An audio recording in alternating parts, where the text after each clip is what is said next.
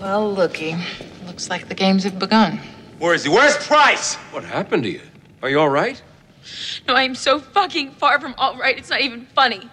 Someone or something just tried to drown me in a tank of blood the size of a Buick. Look at this, huh? What is this? That? What just happened to you there? That's nothing. You just been playing around with ghosts. Wait till somebody lets out the darkness in this place. That's a whole. That's a whole new bunch of crazy shit. That's you'll hate that shit. What is this darkness? It, the thing, the evil, the thing that's the rotten core at the bottom of this place, the thing that's gonna kill us all. That thing.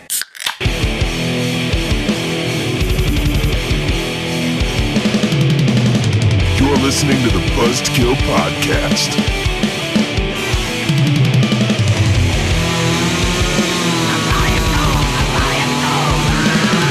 I am the devil, and I am here to do the devil's work. It is episode 142. Welcome to the Buzzkill Podcast, where today we're locking ourselves in this haunted studio. and we're staying for the pay. Yeah. Well, stay for the pay. Yeah, you fucked it up. James! Sorry. Killed it. How would you have taken that one? I don't know. Oh, Yeah. I think I think your setup was bad. Yeah, it's probably true. Mike's fault Not once my again. fault. Anyway, what are you going to do about it? What's going on, guys? I'm Mike. I'm Jim. And I'm Justin. And, um, yes. Hey. Hi. Hey boys. How are you? Good. Good. Good. I spent my day in the uh, Secretary of State today. That was lovely. Oh, Awesome. No, it sucked, you know. what the hell did you go there for? I had to go get a new title for the Envoy because my dad sold it and I can't find the title for it. Good job. You sound like you're adulting real hard there. Yeah, it was an interesting it was an interesting uh, time at the SOS though because there were there were a lot of different types of people there. There was a lady who I saw her waving her cane around at one point in time, like yelling at one of the people behind the counter. And I just hear the guy go, "Ma'am, it happened in the parking lot. Like that's not our responsibility." and she turns around, and she goes, "Well, then he shouldn't get his license if that's what he's here for." And she she like starts to walk away with her cane, and she points at the guy that she's talking about, and she goes, "You." I'm talking about you. and the guy's just like, what? And then as she's walking away, she's walking down the aisle, like back toward the back and there's tons of people there, and she just goes, "You fucking asshole!" I'm like, "Whoa!" Was she old as dirt, too? Like, no, no, she was, uh, she was probably, she just, she looked like she had been, you know, rode hard, put away wet. like I don't know what the cane was for. She didn't look old enough to be. Let's say, I'm just, Walking with a I'm just cane, but- picturing like this like 90 year old bag, like No, just just going crazy. No, I'd say I'd say more like uh, more like in her mid fifties and Oh, gee, that's it. possibly like possibly like you know when we used to go to the JSP for karaoke, like maybe maybe one of their clientele. Sounds like somebody I know, but I'm not going to throw any names out there. so yeah, that was an interesting day. And then Ah. there was this English guy who, like, I was standing there annoyed because I'm at the Secretary of State, which is like one of the worst things to do. And this English guy is just kind of bouncing around. He's there with somebody else, and uh, and he was so cheery about everything that I was like, I was like, I'm- Cheerio, how you I, doing? I was like, I wish I could see life like this, dude. So I tried after after he said this. He's because the guy he was with was like, When you "Ugh." said, when you said, when you just now said, so I tried, you just squinted your eyes. Was that all you did? Is that what makes you happy? well, he's like the guy he's with is like uh, Secretary of State. This is bullshit, but and the guy's like, oh, I love it, mate. He's like, it's a slice of life, isn't it? It's like a it's like a, a cross section of the population. he's like, and he's like, just That's look- the guy that you just hate because he's so happy. I about kind of everything. liked him, and then he kept disappearing, like out of the building and coming back in with food. And he comes back to the guy and he's like, "Have you eaten today, mate?" It's like, "Yeah, I had breakfast." Oh, me and the wife, we've got the tailgate open outside. We've got falafel. We've got all the all, we've got all the mixins for a nice shawarma. he's like, "Just come out and get some food if you want." Who tailgates at the Secretary of State? I was like, "This is." That's fucking brilliant. Like, because you're there waiting for hours anyway, you might as well I bring mean, a if, you tailgate had with a, you. if you had a food truck, it would be a brilliant spot to park a food oh, truck. hell yeah. But see, if you're there waiting for your hours, you're doing it wrong, mate. Because you, you sign up online, you pick what time you want to go, and you walk in ten minutes True. before that, and then you and then you go. Interesting you should say that because I actually made an appointment yesterday for today at 11:40 a.m. So I show up and you know they have the two separate screens and all the appointments are supposed to be on the right-hand s- side. I look up there and my number's not up there, and I go, "What the hell?" So I approached the counter and I said, "Why is my number not up there?" And the lady's like, "Did you come to the right location?" I was like, "Yeah." And she's like, "Well, did you check to make sure that you made the the um, appointment for the right day?" I was like, "Yes, I made it for June fifth, eleven forty a.m." She goes, "Do you have the confirmation?" I looked it up in the email, June nineteenth, twenty nineteen. And I go, I didn't make this appointment for June June nineteenth. And she Clearly you goes, did. she goes she goes yeah our system just does that from time to time like if we have a lot of appointments it'll just push yours back like two weeks i'm Wow. like that would have she's like you just have to pay attention i'm like "Ugh." No, no. What you do if you're going to the Secretary of State, you go at the very end of the day because they want to get people out of there so fast. They rapid fire Oh, yeah. through people because if you go in the morning, they they're going to be there all day. They have no reason to be quick. Mm. They have no reason to do anything. You go at the end of the day and it fucks up their day. Yeah. they want to get you out of there, so they like lightning speed people through. well they have this nice thing now where you don't What si- did you just mix? uh, i just put my bud light into a Long Island iced tea. long island brand lemonade which is wild berries and a s with a splash of tea You know how I know you're an alcoholic? You Um, mix your beer with your Long Island's. I'm guessing there's no alcohol in this. I'm guessing it's going to be delicious though. But um, it's gonna taste like one of these. Oh yeah, like a natter natter day, natter day, natter day. Um, but uh, it it wasn't that bad because now they you sign up with your phone number, and anytime you want to know where your place in line is, you just text S Yep. for status, and then they tell you. So I just went out and got something to eat and kept texting. Oh, you got S. some- Did you get the shawarma? No, I wish I would have. Instead, I uh, instead of instead I went to one of your favorite establishments, Jimmy John's. okay, actually, speaking of fucking Jimmy John's, have you seen the uh, the ads for their new torpedoes? Yeah, oh the um, Or they're the, called torpedoes. the French bread. Yes, thing? the French yeah. bread ones.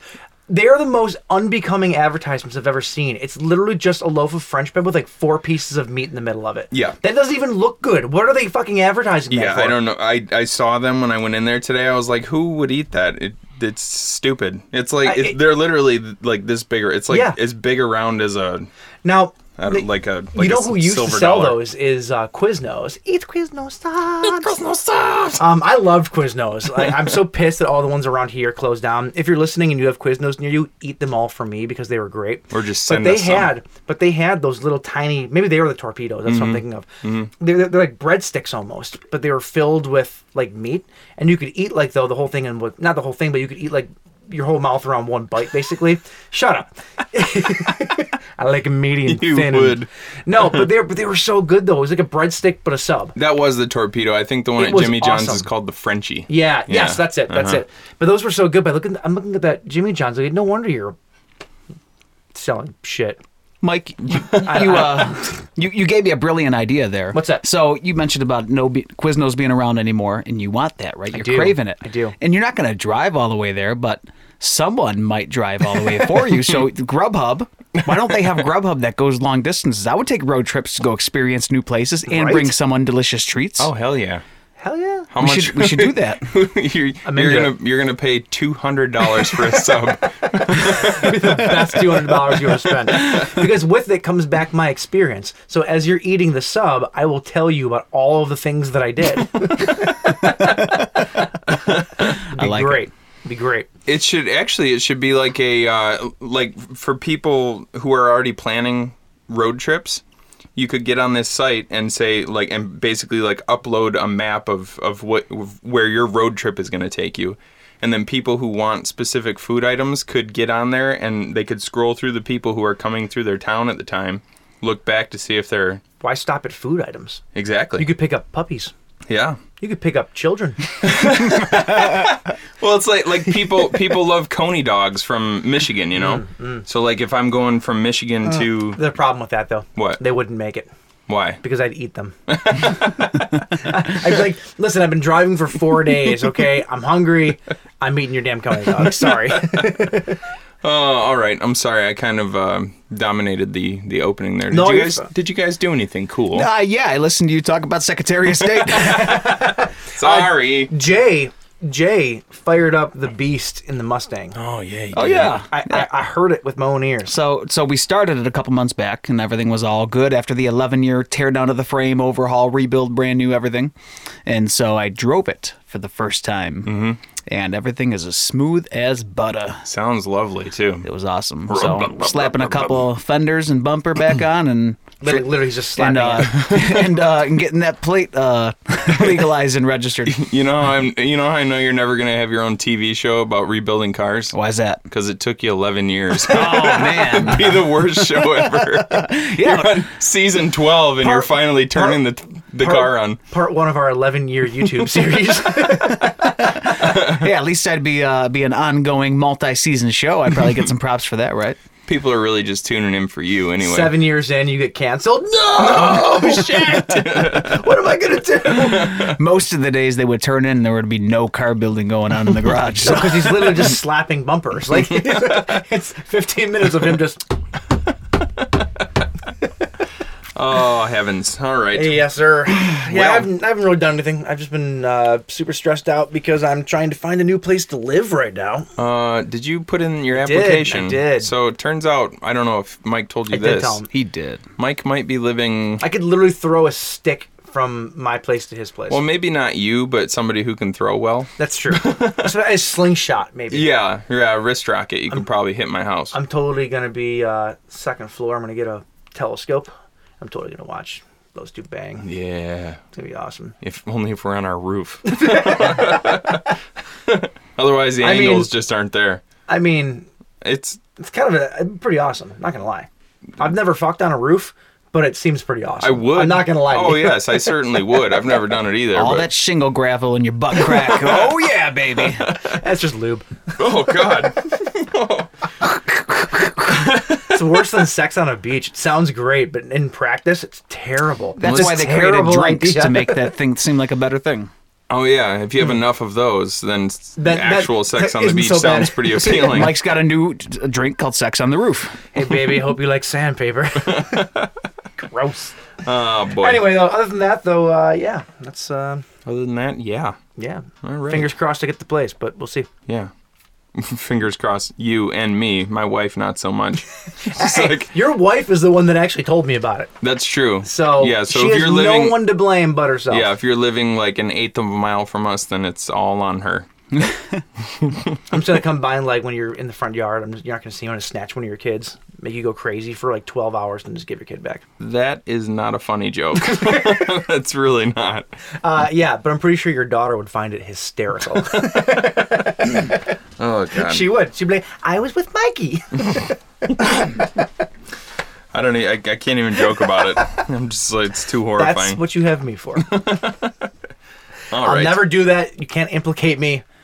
Shit, it's on tape now. I hope your kids never disappear because I'll be prime suspect. Let's stop talking about my kids being kidnapped. This is freaking me out. All right. Uh, so let's get into some corrections.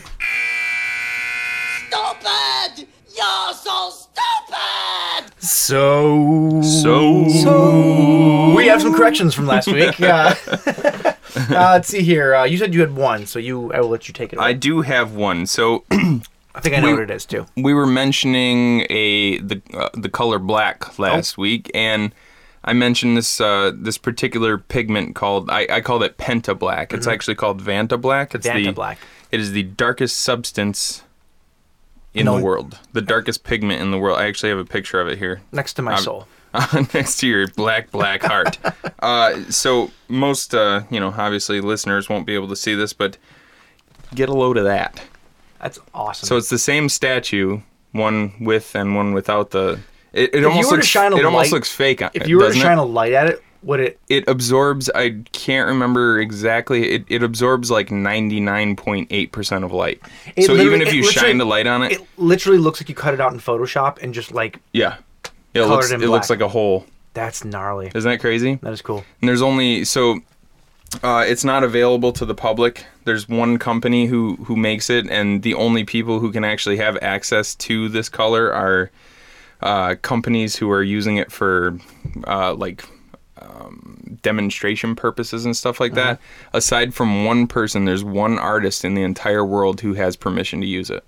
Who's that? Which is weird. I, I'll I'll look it up. I can't remember his name, but it's I wanna- it's a it's a big thing in the art community. like it sparked a lot of outrage because artists are like, why are you? It's a, it's it's akin to censorship. Like you're telling us that we can like that there is a color as artists that we're not allowed to use. It's clearly cle it's it's created by Satan, so Oh, yeah. that's probably why. Mhm, yeah, I'm sure the definitely. U.S. government's in on it. I want to paint my car Venta black. Oh, dude, that would be so cool. Venta, Venta Black. Vanta Black. Vanta Black. Mhm. Because then it would just it would look like a glitch in the Matrix. Like there's this part of like the world missing. Exactly. As I'm driving by, it'd be awesome. Like, look at that. This is wrinkled aluminum foil covered in Vanda Black. Ah, it's so it just cool. looks like a chunk of nothingness. Nobody can see this, but it's really cool. Yeah. Look it up. Um, all right. So to my corrections, you talked about a movie called The Wandering Earth and how it cost seven hundred million dollars Oh, to make. um, the Wandering Earth only cost fifty million dollars to make. Oh, but it- however, but it it grossed, grossed. seven hundred million dollars worldwide. Got it. Six hundred, and I want to say fifteen of it was all in China. Okay. So uh, yeah,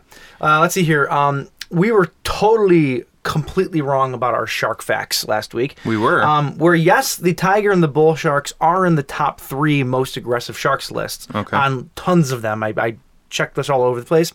The great whites still top every single list as the most dangerous and the most aggressive. Really? So we were wrong on that. But I have heard the same things that you had heard Yeah. about how they're a little bit more um, misunderstood because they do say that most of the time they're not they're not being aggressive for the sake of being aggressive. It's more you know their test bites and all that stuff. Right. However, they do it a lot. Yeah. So so there you go. Well, so it's because were- they, see something that looks vaguely like something they want to eat, so Mhm. they go test this it. looks five percent like a turtle. I'm gonna bite it. That's pretty much it. Um, just to avoid a correction for next week, just to add on to the Vanta Black thing. Yes. I knew that the I knew that the artist who has um, the right to use Vanta Black was recognizable for some reason. His name is Anish Kapoor, and he's the guy who Anish Kapoor. Anish Kapoor, and he's the guy who's responsible for the bean in Chicago. Oh, He, okay. he made the bean. So the bean guy. The bean guy. Huh. I've never seen it. Oh boy. Love it. Uh, yes, chickens are foul. Oh, okay. as in fowl, as in a bird. Chickens are poultry, and the word poultry and the word fowl are actually kind of interchangeable. Okay, Oh. so all poultry. It's just all, that you don't want to call food all poultry fowl. is all poultry is foul, but not all. Wait, all all birds are not foul, well, the, it, but all the- foul is I poultry. think I, don't know. most of it are most of them are because birds are classified as basically like land birds and air birds. Yeah. they're all, and all of them are considered fowl. Hmm. So That's weird. foul. Hey, you want to come over? I'm cooking some fowl.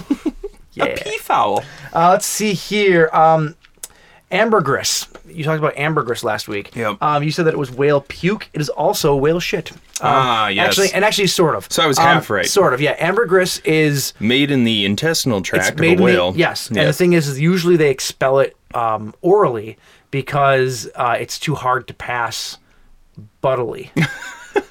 but that's but that's not to But- say that it can't. So every once in a while, some of it ekes out. Yeah. When you see a whale going through, like like swimming through the ocean with, with that face, you know, you know what that face I'm talking about when you got a shit that shouldn't really be a shit yet. That face. Um, and my last correction: Hulk Hogan does not have 22 inch biceps. He has 24 inch pythons, brother. That's amazing. Still? Yeah, um, I mean they're little loo- little loosey goosey, but probably. Yeah. Wow. He's still a big dude. He might be a racist son of a bitch, but you Is know, he- is he's he still a good- racist? oh yeah, he was kicked off WWE for years because he uh, some video, some like uh, some video surfaced of him dropping like n bombs and stuff. Oh yeah. no. yeah. I didn't know that. Oh, But of course, he's back in the company now because sure. because short memories. There's a statute of limitations. Yeah, oh, on yeah, that, oh, yeah, you yeah, know? That whole racism thing. But um, fucking asshole. a But jerk. uh, yeah, those are my corrections for the week. All right. So this week uh, we are talking about Bears. Oh, Uh, we're talking about Ah, we're talking about the Bears. Huh? we're talking about the Bears. Uh, yep. Uh, we're not. We're talking about uh, the the uh, the episode title is "Stay for the Pay." Yes. Not staying for the pay, as I said in the beginning, but here's the weird thing about our our episode this week. What? It falls into three different categories. It does. It is movies. Both movies have to do with getting paid to stay in a locked building. Sounded like you said movies. Movies. That's what cows watch. That's good. That was really good. Thanks, man. Um, no, so both movies involve uh, having to stay somewhere haunted, and if you stay there, you get paid for it. Yeah. Both movies are remakes of older classic movies. Yeah. And both movies are haunting movies. Yeah. And one is And and both movies are giant haunted mansion movies. and both movies are sweet, kind of.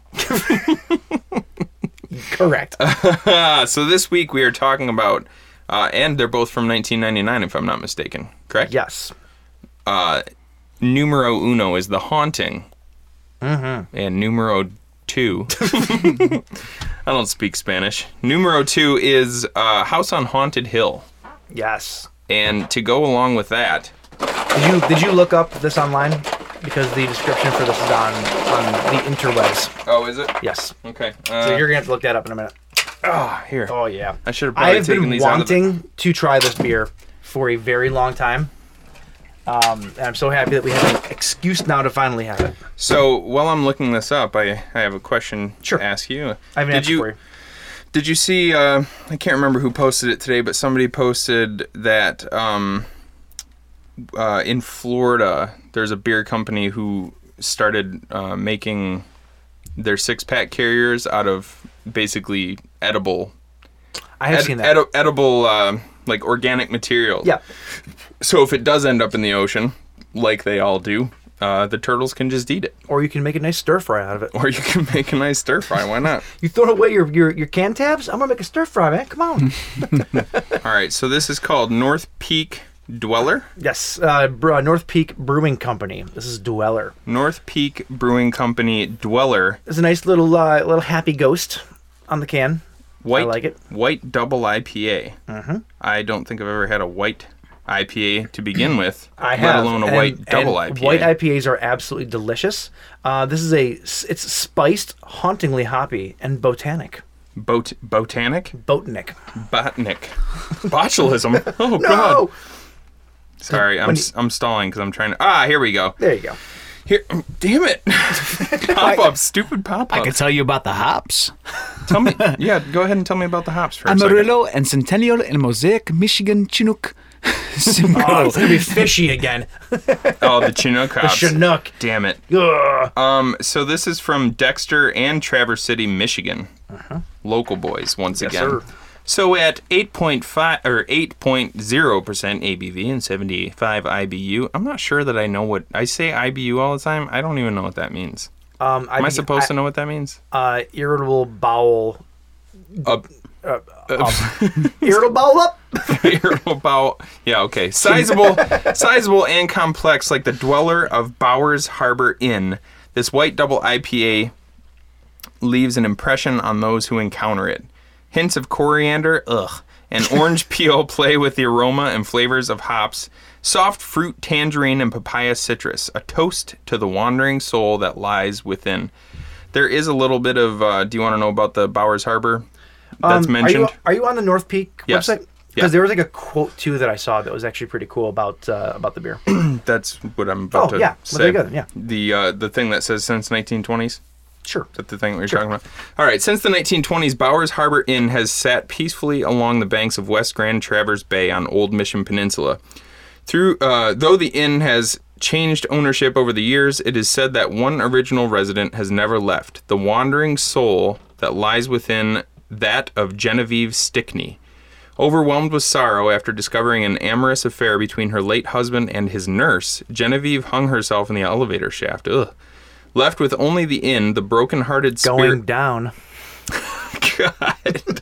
tasteless. Uh, hopefully, unlike the beer.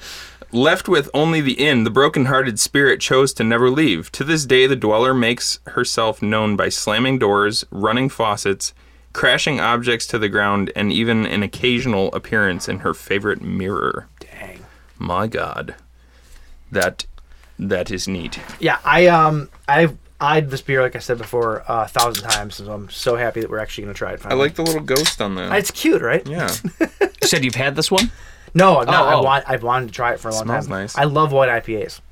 No, I said ugh when I said when Oh, I it's heard coriander. when I heard coriander. It does uh, smell like soap a little bit. a, a lot of times when there's coriander in beer, you don't pick it up as that much to get that that soapy There's been a couple though where they soapy have- taste. Yeah,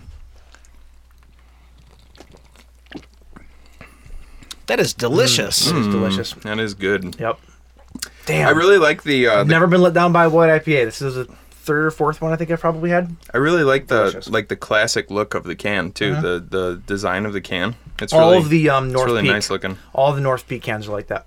They're very simple design with like basically like, like, like where the ghost is. That's just like switched out for some other little symbol. Yeah, even the colors like this sort of like n- it's like off white trimmed with brown, just like a light brown. It's so it's like something your grandpa would drink. You know what I mean? Um, it's very creamy. Cr- Ooh, It is right. it's really creamy. It's like, it's the ectoplasm from from the ghosts. She slimed me. Speaking of things that are slimy, uh, did I see Jimmy Tony out there again? Already Oh, saw him. Yep. Yep. Yep. Sorry. So uh, if you tuned in last week, you'll know that we have a new segment on the show here, which is uh, Jimmy Tony's Marvelous Minute. My favorite segment. Uh, myself and my cousin included, Jimmy Tony from down south, neither one of us have seen too many of the Marvel Cinematic Universe movies. So for the next 22, weeks, 22 I have weeks. 22 weeks of dealing with Jimmy Tony. Yes, you do. Uh, so we're getting caught up on the MCU movies, and uh, we we decided to bring my cousin in to give you a little quick rundown.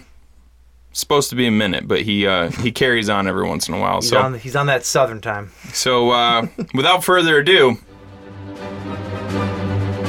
It's Jimmy Tony's Marvelous Minute!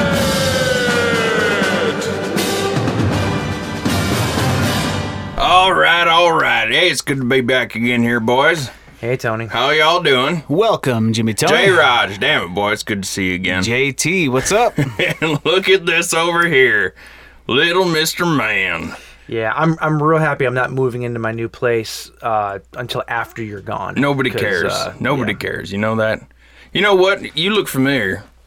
I'd say I'd, I'd say you'd look like the poor man's Elijah Wood, but I feel like that would be an insult to poor people. you pussy. you look like you're so primped tonight that I'm supposed to be asking you out on a date. How long did it take you to do your hair tonight? Uh, Tell me. You can tell me the truth. you can't afford me, Jimmy Yeah, Tony. all right, all right.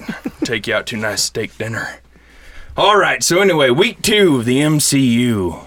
I'm back in the studio. And uh, we're doing The Incredible Hulk this week. And uh, shit, boys, let's just get into it, shall we? so, so you haven't seen any of these Marvel movies, that right? That is right. All right. That is right. So I'm keeping up with my cousin there. And, uh, and I'm bringing you boys the news the only way it should be brought to you from the South. There we have it. All right, here we go. The Incredible Hulk, or as I like to call it, my mother in law. don't get me wrong, she's a fine woman, boys, but you don't want to cross her when she's in horn tossing mood, you know what I mean? Because she gets nasty. Anyway, in this film, we find Edward Norton is a timid man who is occasionally taken over by his much more fierce alter ego who likes to deal out a few serious ass whoopings. That sounds like Fight Club, doesn't it? Yeah, a li- little bit. Sure does. Well, anyway, uh, anytime this boy gets mad, madder than he can spit, I don't know what that means, he ends up turning into this great big old green monster. And hell, he, like I said, he just deals out those ass whoopings. oh, Shrek. I've seen this movie. Yeah, that's another one. That's another one. he's got he's got a girlfriend, Betty Ross, played by the uh, lovely Liv Tyler, that lippy girl from the Armageddon movie. And basically, I'm gonna just I'm, I'm gonna run you down the three main characters. You got Edward Norton there, you got Betty Ross, and then you got Emil Blonsky, played by Tim Roth, who uh, turns out to be somewhat of a super soldier once he gets a little bit of that gamma radiation in him, and then by the end of the movie, he's full on abomination, which I gotta say, I've never seen a Tyrannosaurus Rex penis before, but I have to imagine that's probably pretty similar to what it looks like. feel bad for the female Tyrannosaurus Rexes. yep, yep, yep. Hey, got, got a good one there, Mike. It's rare. All right. So, Fuck you. anyway, to wrap this baby up, uh, a lot of fighting ensues. There's a lot of anger. Um, shit. What else can you say about this movie other than hey, if you're looking for a good ass time, this is the movie. Did you like him when he was angry? I did like him when he was angry. I liked him a little more when he was uh, sensitive and soft though, because I'm a sensitive and soft type of man myself. So if I'm putting a few scores on this bad boy, uh, Bruce, I gotta give him a 9.5 for uh, being able to find pants that, in his own words, were my stretchy enough to be able to to be able to stay intact when he turns into the Hulk. Uh, Tim Roth, uh, aka Emil Blonsky, I'm giving him a 2.5 for looking like a damn dinosaur penis. and overall, I'd say this, eh, I'd say this movie gets about a 7.5 just because you know they already had one go at her with Eric Bana, that didn't work out. And then you got Edward Norton here. What happened? I don't know. I, I figure with your impeccable taste, you would like the Eric, Eric Bannon version. Uh, I didn't say it was a bad movie. I I actually prefer that movie over this one, but uh, I'm I'm not I'm not the expert here. So, uh, and then uh, you know they uh, they Jimmy, Jimmy, I think you're you're about at the end of your time anyway. I, I forgot to start my stopwatch. It's your marvelous minute. You've been Yeah. going on for a couple minutes well now. this is a southern minute, boys. You know, time goes slow as molasses down there. So hell, sometimes I can go three or four. I got you. I got you. So anyway, 7.5. It's not the best damn movie I've ever seen, but it's not the worst either. I'm out. All right, uh, Jimmy Tony, uh, please leave. Um, James, So what what is it with your cousin here? What what just how does this how, how are you guys how did this happen? How did- how did what happen? Yeah, how is he? He's just such an interesting character. How is he family to you? How, Uh, you guys are, are related. but you're my- nothing alike. He's my cousin. He's my he's my third cousin, uh, twice removed through marriage and blood, because he married. Uh, he married. why does his, this not shock me? He married his aunt, who is also his sister. Ah, Who doubled as his father in the wedding? Exactly. You gotta have a Yeah, you stand-in. were there. You were there. Yeah, you know. So yeah, it's uh, he's an interesting cat, but I love him Well, I, all the pre- same. I- well, I appreciate you having him come in to help you review these movies that you uh, y'all are watching together. It's no, it's no problem. The best part of, of his reviews though are, are when he leaves because he does it so damn quickly. You don't even see him go. Like he's just gone. Yeah, like like I said, uh, I I think he's gonna be he's gonna be gone next week. He's gonna call in. I think so. Yeah. All right. So you won't you won't have to deal with them uh, in person anyway. Yeah, he'll probably. You know what? Not really gonna do it. All right. Anyway, All right. Well, that's what we're drinking. That's what we're talking about. That was Jimmy Tony. Let's get into the bleed feed.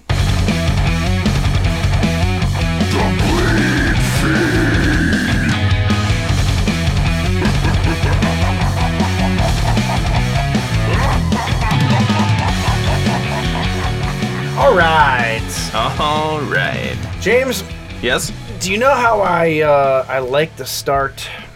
Who died?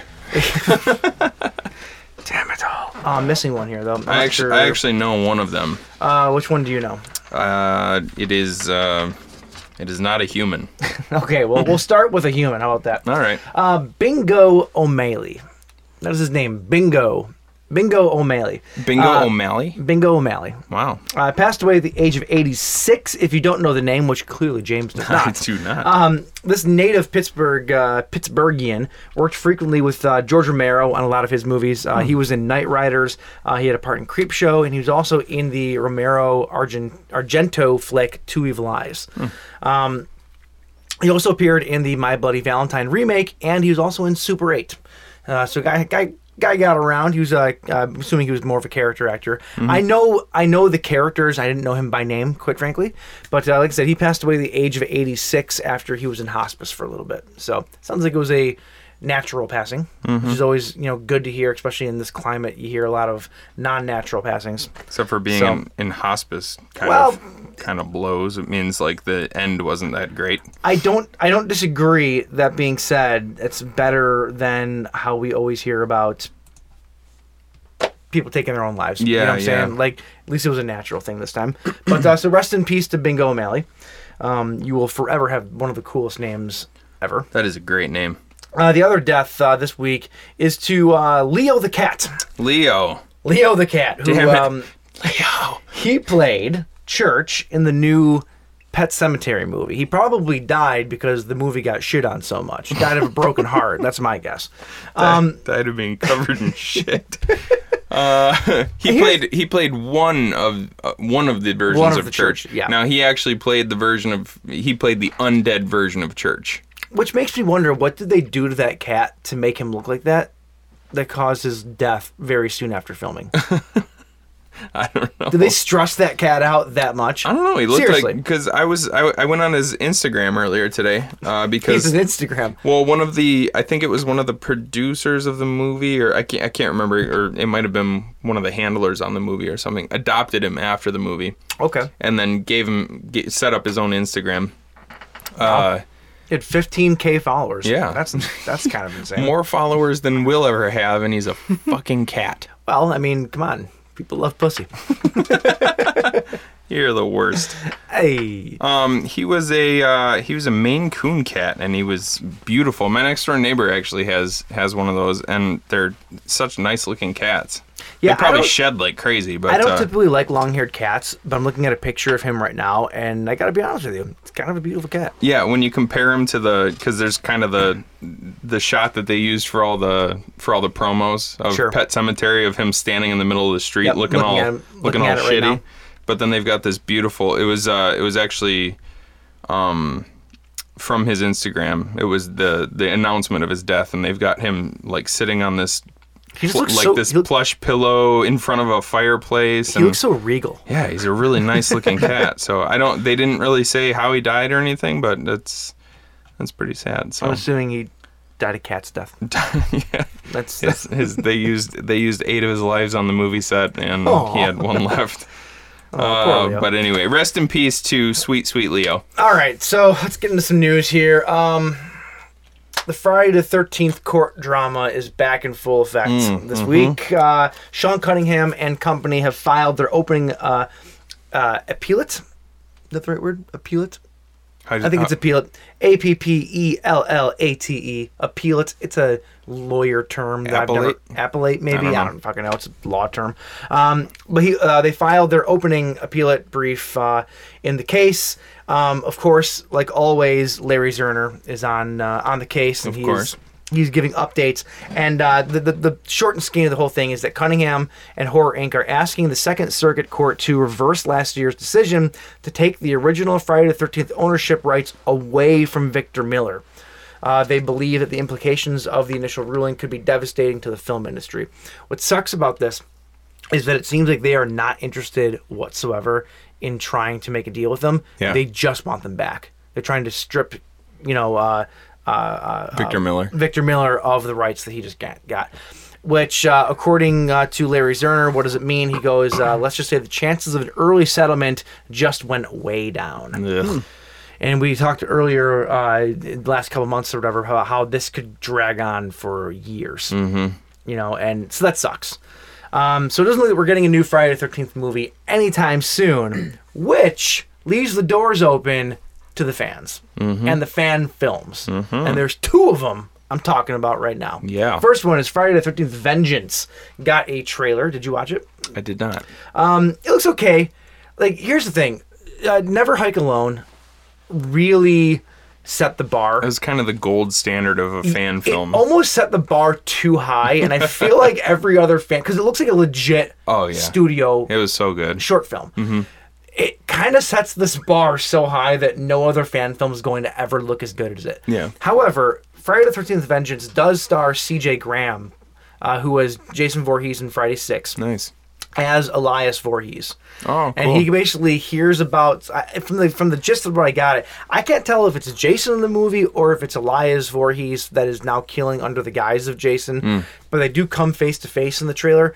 I will say this: the Jason in the trailer for this looks fucking awesome. Does it? Really good. Like like all, like as good as the Never Hike Alone Jason, which also looked really good. C.J. Graham's not also playing Jason, is he? I don't know. That's the thing. I, I don't know how the the, the description's kind of vague, about it, it's like it's like Elias Voorhees comes back after all these years, and I don't know how he fits in the story with Jason. You know, remains to be seen. But um, it looks looks pretty good. I will absolutely watch it. Um, and then also on the Never Hike Alone thing, uh, Never Hike Alone 2 details have emerged. Uh, and those details, it looks like that uh, Tom Matthews is going to once again return to play Tommy Jarvis. Mm-hmm. Mhm. He showed up at the very end of the last one. Uh, he played Tommy Jarvis in um, 6 again, I believe it was, and Jason Lives in the very beginning. Mm, he was Fairly also, certain he was in 6. Uh, wait, did you say, wait, New Beginning? Yeah. That's no, no, five. no, no, I'm sorry. Uh, new Jason Lives? No. He he played Tommy Jarvis. It was 6, though. I forget what the subtitle is on 6. I should know this. Well, he played him in two movies, right? I think it was just the one. Oh, I thought he played him in New Beginning. In the in the and- non-Jason Jason movie? No, it was a different actor. It was. Yeah. Oh, okay. I'm I'm ninety percent sure this could be a correction, and we're losing cred right now. but um, anyway, he um, Tom Matthews is going to return once again to play to, uh, Tommy Jarvis to essentially do battle with Jason Voorhees. Mm-hmm. Mhm. That's news in and of itself. However, the big news that I took from this is that they don't talk about a sequel; they talk about sequels. Ooh. Which means they might be planning their own franchise, which fucking a right? Like Yeah. 'cause that's kind of what these movies are known for. It's just having multiple, you know, uh, multiple installments and uh, do that. Yeah. Fans are taking over. Oh yeah. And one day these are going to be considered canon, and that would be actually really cool. Yeah, that'd be sweet. I don't know that it'll a- Well, ever isn't, actually i- happen. isn't the but first Never Hike Alone already considered No, canon? no, it's not at all. Okay. I don't think that it can be because if it was considered canon, then maybe there'd be a rights thing. I don't know. I don't know how that works. Really? I mean, yeah, I, I I don't know. yeah, Maybe don't not. wanna- Maybe not. I have yeah. no idea. Um, okay, let's move from Jason to Ghostbusters. Uh, Jason Reitman uh, tweeted out this week that he's going to be working on a little surprise for this upcoming Saturday's Ghostbusters Fan Fest. Apparently, there's a Ghostbusters Fan Fest going on. Who knew? Where's that? Um, in the world. not sure where Okay. it's at. But um, that's not the important part. The important part is that uh, with this announcement, the video clip that he posted to Twitter is a video clip of Bill Murray entering the uh, hotel at the beginning of the first Ghostbusters movie. Mhm. Which means that his announcement might have something to do with Bill Murray being on board and his capacity in his film. Which there's al- there's already been rumblings about that anyway. I mean, I'm not sure what else you could take from that, but uh, hey, we'll see. We'll find out. Uh, by the time this airs, we will know. Right So, on. Let's see here. Um, we got a new Child's Play trailer this week, and I don't normally cover trailers, but I'm going to only because we got uh, a good highlighted version of Mark Hamill's voice work as Chucky. Yeah. Um, and I have to say, all I hear is his Joker. Yep, I can't- That's it. yeah, I can't get and, away and from I, it. I cannot get into this character if I'm automatically thinking of a different character. Yeah, they uh, they released a clip too, a short clip of uh, the kid like running around in the living room, Mhm. and Chucky's voice is coming from all these all of these different AI devices in the in the apartment.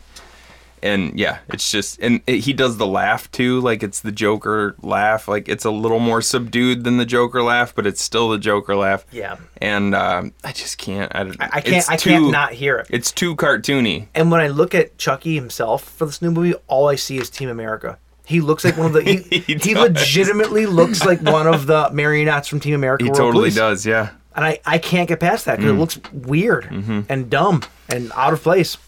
Yeah, and, and after watching that clip today of the kid running around like trying to find where Chucky is and and seeing all, like seeing his voice coming through all these different AI devices, Mhm. I just it doesn't it doesn't grab I'll me still at see all. it because Yeah, it's I'm like gonna everybody else. Yeah, I'm gonna watch it, but it just like nothing so far is really. I'm not going to see it in theaters though. No. I'm not going to waste my money, and I don't want to support it. 'Cause- I don't honestly, God, because I want the support to be behind Mancini's Yeah. TV show. So show the uh, show the studio that no one wants this, even though it's going to make a shit ton of money because. i- Ironically, because people love horror, Right. So it's actually actually a good thing. It's Yeah. just in this case, it's So are we being Misplaced. so are we being shitheads about it? Is that possible? oh yeah. I'll be there. We're just we're comfortable with the fact that we're being shitheads. Listen, about I it? can call you out for being a shithead, but don't you call me out for being a shithead. Okay, You're, you're a shithead. I am a true horror fan. Okay. Um, speaking of things that are not horror but are also really cool, Jurassic Park. Um, Bryce Dallas Howard uh, accidentally leaked something this past week, and that is. What an unfortunate what Drum a- roll. What an unfortunate accident. and I am did not- five. I did not hear that when it came out of my mouth. Um, she was on the red carpet for another movie. what she said. And uh, the guy interviewing her uh, pressed her a bit about uh, the new Jurassic Park movie. Mm-hmm. And uh, he goes, um, he asked if she was excited about the prospect of working with Sam, Laura, and Jeff, the original cast from the first Jurassic Park movie. Mm. And no, this has not been released. This has not been anything. He just put that to her and totally baited her into an answer where she goes, "Yes, very much so." Oh no. and and then, and then she kind of backpedals a little bit and she goes, "Well, I don't know what's been confirmed or whatever, but I'll blink if it's happening, maybe." And then she goes on to blink about a hundred times. so, so it looks like we're actually getting um, an, an, a, a reassembling of the original cast from Jurassic Park in the new Jurassic World movie, which always- I'm very excited I about. always wonder if those little slip ups are like intentional in a way, because the studio has to give them a go ahead at some point to where they can start to. Not real. I mean, wait, there's also accidents Because you where- could get you could get into serious trouble For if sure. you give away some of that Oh, stuff. but that, it's not unheard of. I mean, that happens a, all the time. That's a big thing to let slip. Oh, sure. You know, There, if you go online though, like there's there's like actual um there's like compilation videos of reporters baiting celebrities into giving details out. Like it happened. They, that's what they do. It's their job. Mm. Mm-hmm. such a dick move. oh, but it's their job though. Yeah, I mean, I if you're know, good at I your know. job, shit. Just be be better at keeping secrets. I guess I don't know. Men, all all men and women are fallible, Mike. And Uh-huh. It's not it's not fair to exploit that. You son of a bitch. Maybe you should be a reporter because you're so cold about it. I should. You should. this is good news for uh, for me and you. We love we love our board games, Yes. and we're getting a new It board game. Neat.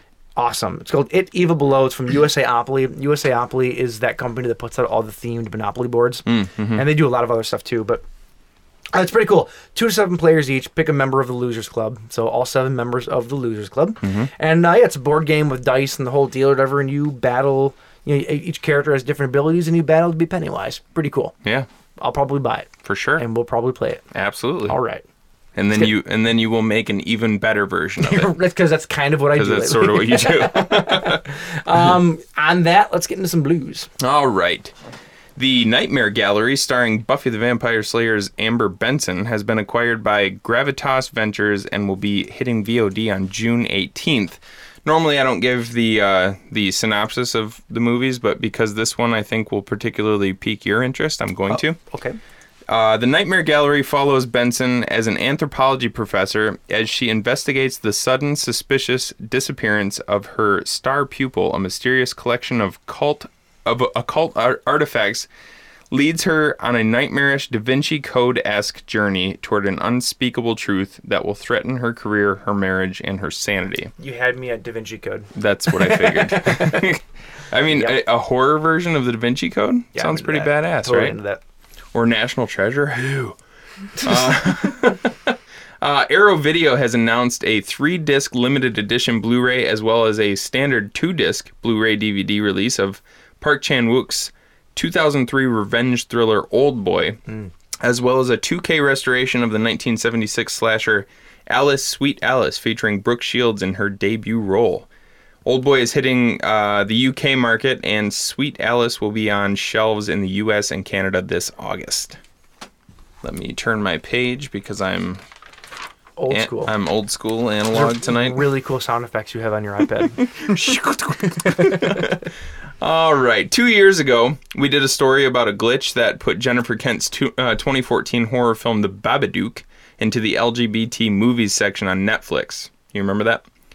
Do you remember that? Mm, we did? Yes, we did. Oh, oh. You don't remember that? I don't remember when we. Yes. Come on, yes, we Mike. did. You don't remember two years ago? Yes, we did. uh, which prompted people to analyze the film from a new point of view and ultimately made the ba- Babadook himself into Babadook. the Babadook. There- there's a good porn parody for you. The Babadook. ultimately made the Babadook himself into somewhat of an LGBT hero. Uh, this year, Scream Factory decided to have a bit of fun with it, as well as raise money for a good cause. They've announced uh, a June re-release of the Babadook Blu-ray with a brand new rainbow slipcover, and for the entire month of June, a portion of all of their sales, not just the Babadook sales, but all of their sal- sales on ShoutFactory.com, will be going to the Los Angeles LGBT Center. Nice. There will only be uh, 2,500 copies So hurry up and grab one. And I think they're for sale right now already. So They are. and it's only Yep. twenty bucks. Yeah, no, that's So cool. if you don't already own the Babadook, I th- I, think, already like, own the Babadook with a slipcover that has a pop-up book, so I'm not getting rid of that. it's pretty yeah it's pretty cool but i i thought like especially it's a pretty cool looking so it's it's literally just like the uh the colors of the lgbt flag Mhm.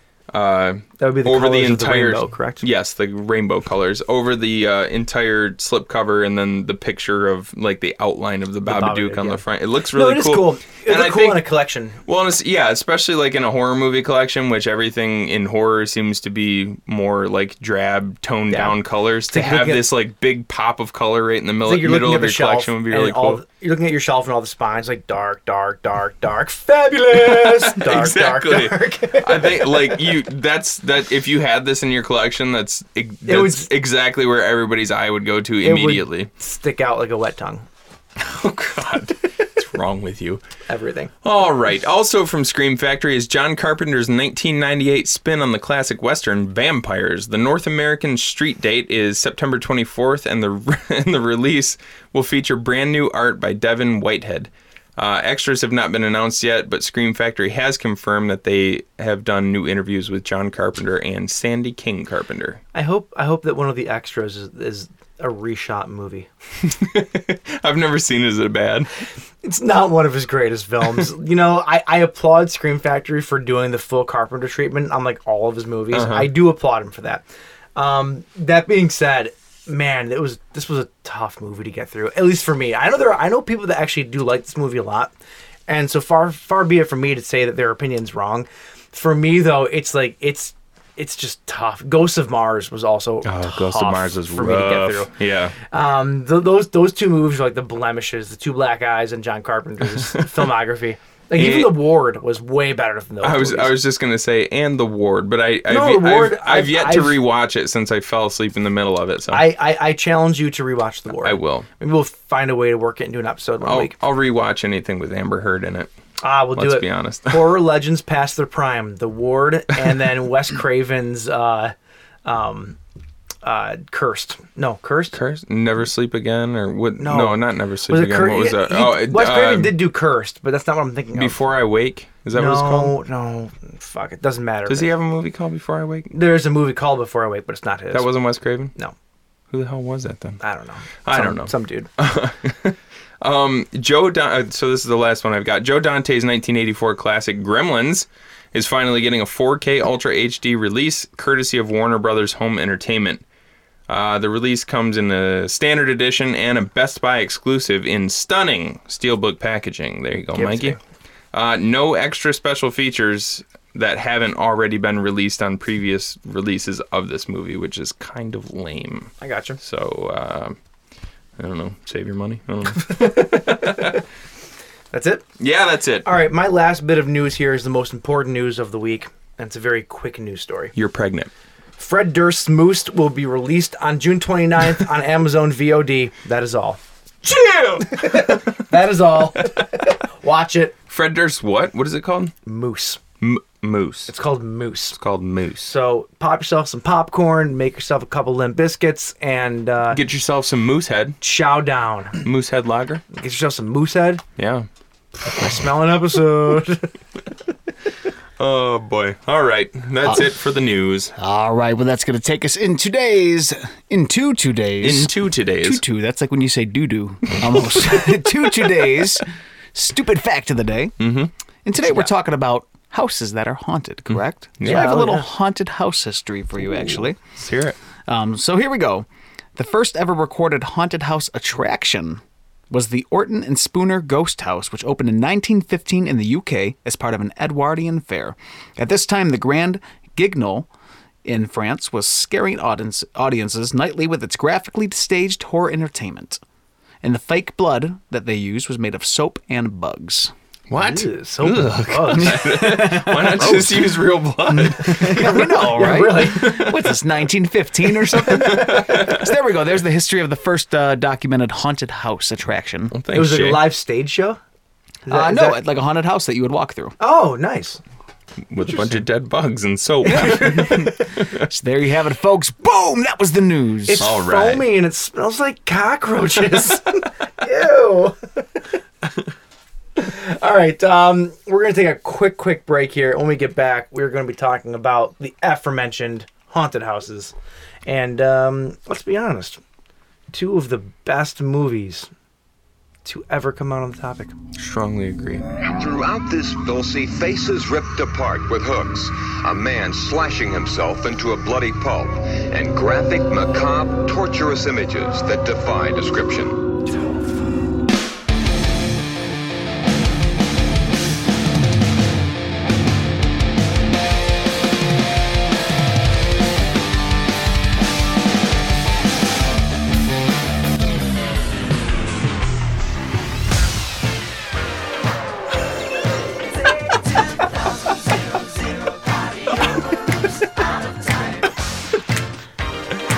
Oh, yeah. Oh, yeah. Set the scene. it's the year is 1999. The Oh. world is thrust into chaos, thinking that the world's going to end in a year. Prince is still alive, and haunted house movies are at an all-time high. I didn't know that was going to happen, by the way. that uh, Neither did I. it just happened. It just happened. Like, like a haunting. Well, you heard the records stop and it's Oh the My skip. God. What's going on here? I've always, well, to be fair, we've always known that Ocean Recording Studio was haunted. Oh, I yeah. we haven't. Had, I just got to commend George for his his newly found talent for being able to. I'm gonna hire him on because I hate doing tedious editing parts. I'm gonna be like, George, edit this. And that's all this show is is tedious edi- It's- editing parts. It's ironic that you're bringing up George right now. Uh, when I went back to episode six, like I like, like I was mentioning, um, we were talking about House on Haunted Hill, and uh, at the very end of it, I said, "What's that movie with Liam Neeson and they're up in the observatory with the scaffolding and it breaks and he falls, blah blah." We could not think of the name The Haunting to save our lives. Oh. So we talked about these two movies sort of together already, and in that exact same episode, George threw an electrical interference into what we were doing. Damn it, George! It's he So- was sending us a message for episode 142. two years later, two years plus later, Wow. here we are talking about it. Here we are. So George, if you're with us, do some magic and make us give us the heaves and the jeebs because uh, turn, turn those lights off out there or something. You know, do something God, now I'm cool. gonna be terrified if those lights turn off. Give us a fat beat on the drum set. What, if- what if the drums Mm. like just started playing? Would you just leave? No, I that'd would- be awesome. Oh, I, I would press record. Who's ever recorded a ghost playing drums before? Come on. It's very true. Very true. Uh, speaking of ghosts, uh, the first movie on the docket tonight is The Haunting from the greatest year ever, 1999. Ah, yes. Uh, directed by a guy named Jan de Bont. Jan de Bont, um, he directed uh, such cinematic classics as Speed, Oh, man. Minority Report, yes. Ah, and Twister. the Twister. only movie where a leather belt saves you from a tornado, Yeah. because that's, real life. Dude, I've, I've been wanting to watch Twister lately. so good. I think just because we've been having so many storms. Now, in addition to his directing work, he's almost more well known for his cinematography work. Uh, he was the cinematographer on the the Stephen King classic Cujo. Nice. He also was the uh, the cinematographer on Flatliners with John McCain, McClane, not McCain, in Die Hard. but the one that takes the cake is that he was the cinematographer. This was his first cinematography job, but he was the cinematographer on Roar. You know what Roar is, right? Oh, that's that movie. the Tippy about all Hedren the, movie with uh, Melanie Griffith, with where all they the big cats. there was o- like over 150 or something like that big cats on set. Yeah, And it was literally like the family actually lived with big cats at the time, right? damn near everybody in the cast and on the crew got mauled at one point in time. dude, dude, listen to this. Cinematographer Jan DeBont was mauled and scalped by a lion on set. DeBont required over 120 stitches to sew his scalp back from where the lion had bitten his head. After medical treatment, DeBont actually returned to the production to complete his DOP duties. Jeez. What the fuck? That is commitment. We're not even talking about Roar, but you can't not bring this up when talking That's about amazing. Jan DeMott. Like Wow. the guy's insane. Um hence speed. Only a crazy person would make Speed. I love Speed. Shut up. I haven't watched it in a few years, so who knows if it holds up? But It doesn't. Promise you, it doesn't. Are you sure? Yeah. When's the last time you watched it? It's been years. Um, okay, so, so the haunting from 1999. Uh, when Eleanor, Theo, and Luke decide to take part in a sleep study at a huge mansion, they get more than they bargained for when Dr. Marrow tells them of the house's ghostly past. Oh no. Um, I actually want to bring something up before we move on, Oh. just to avoid a correction from last week, or from to avoid a correction from for next week. Uh, this is not a remake of Well- Rob, Robert Wise's classic, It's it's a reimagining of the same material, right? Because they couldn't get the rights to actually Sure. remake it. So, no, but it is still another tale. it's still it's it's an adaptation of Shirley Jackson's novel, Yes. uh, The Haunting, the Haunting of of Hill House, House. which, uh, which if you know that name, because Netflix just did their own version of Right. it. I had no idea that this was an adaptation Oh, you of, didn't? Hmm. of that book. No idea, yeah. Um, it's also very different. So anything Yeah. that I might have known about the originals, you know, doesn't. Uh, some things are sort of the same because if it's an adaptation, you have to take some stuff, obviously, from the source material. Yeah, for sure. But um, yeah, so this uh, this movie stars uh, Liam Neeson as Dr. David Marrow. You have Catherine Zeta-Jones as Theo. You have uh, Owen Wilson, wow, as uh, Luke Sanderson. Uh, Lily Taylor plays Nell. Bruce fucking Dern Hmm. in a totally underutilized role yeah, really. as Mr. Dudley. Now He's got about now, there 15 were- seconds of screen there time. were more scenes with with the Dudleys, Oh, there him were. and his wife. Uh, they got cut from the movie. Mm. So in all fairness, but still, yeah. come on. It's when Bruce- you when you have the Dern, it's it's fucking Bruce Dern. Come on. use him. Um, and then in a tiny little role, you have Virginia Madsen who plays Jane. Yeah. Uh, that would be Nell's sister in the very beginning of the movie. Yeah. She would later go on to uh, summon the Candyman. That's that's how that happens. Did you say later go on to summon the Candyman? Yes. No. This, is a, this was a prequel to the Candyman. You got me all twisted out of sorts. I was gonna say Candyman's from like 1991 or something. Time paradox, man. Time It's- it's a par- real oh, thing. okay. Um, so did you like this movie? Um. Okay. Here. Because here, when I here, here was- we go. yeah, I, I'm with you on I'm with you on this. Uh, we'll get into the the. More I didn't even say anything yet. What if I'm about to say this was the best movie No, no, no. I've ever seen? What I was all I wanted to say is before you said your your, your piece. When I was when I the first time I saw this movie, I loved it, Mm. but I remembered very little about it. I remembered like snapshots about it, Mhm. and then with those snapshots, I remembered how I felt about it, and I Yeah. really really enjoyed the movie. Like um, the part where I was talking about with Liam Neeson on like the uh, scaffolding. It's not always scaffolding. It's uh, spiral staircase staircase, in like an yeah. observatory, uh, not an observatory. uh, uh, a, uh, AV. a, H, atrium. Atrium, thank Yeah. you. Um, but I was remembering that correctly, but that's like the middle of the movie. Mhm. So like I, I forgot about a lot of this. Yeah. But now continue. Um, you you uh, I think you watched this in two halves, right? Like you started it one night and then finished it the next I night. watched about 25 minutes of it one night and I finished it. okay, Yeah. So we were talking about it after you had watched the first half hour, and you're like, I don't get why everybody hates on this movie so much. It's actually pretty good. It's kind of creepy, and it is for the, first, half is first half for all intents and purposes. Yeah. Is really good. Yeah. It is such a super good haunted mansion. Like when you think of movies that are the haunted mansions or the haunted, like ni- the late '90s had that shit down. Between these two movies, Thirteen Ghosts, like all I these love like 13 big Ghosts. haunted mansion movies came Thirteen out. Ghosts was the two thousands, wasn't it? It's still the same time period though, within a Yeah. few years of each other. Like that time period had a lot of really good classic haunted mansion type movies that came Mhm. out in very much that late '90s, early 2000s look Yeah, yeah. which were very different from the early 90s and the late 2000s. Right. Um, yeah, I initially like going into this movie, I I had somewhat fond memories of it. Mm-hmm. But I remember a few things bothering me, like I uh, Lily Lily Taylor's character um, Eleanor. I remember kind of being annoyed by her when I was younger.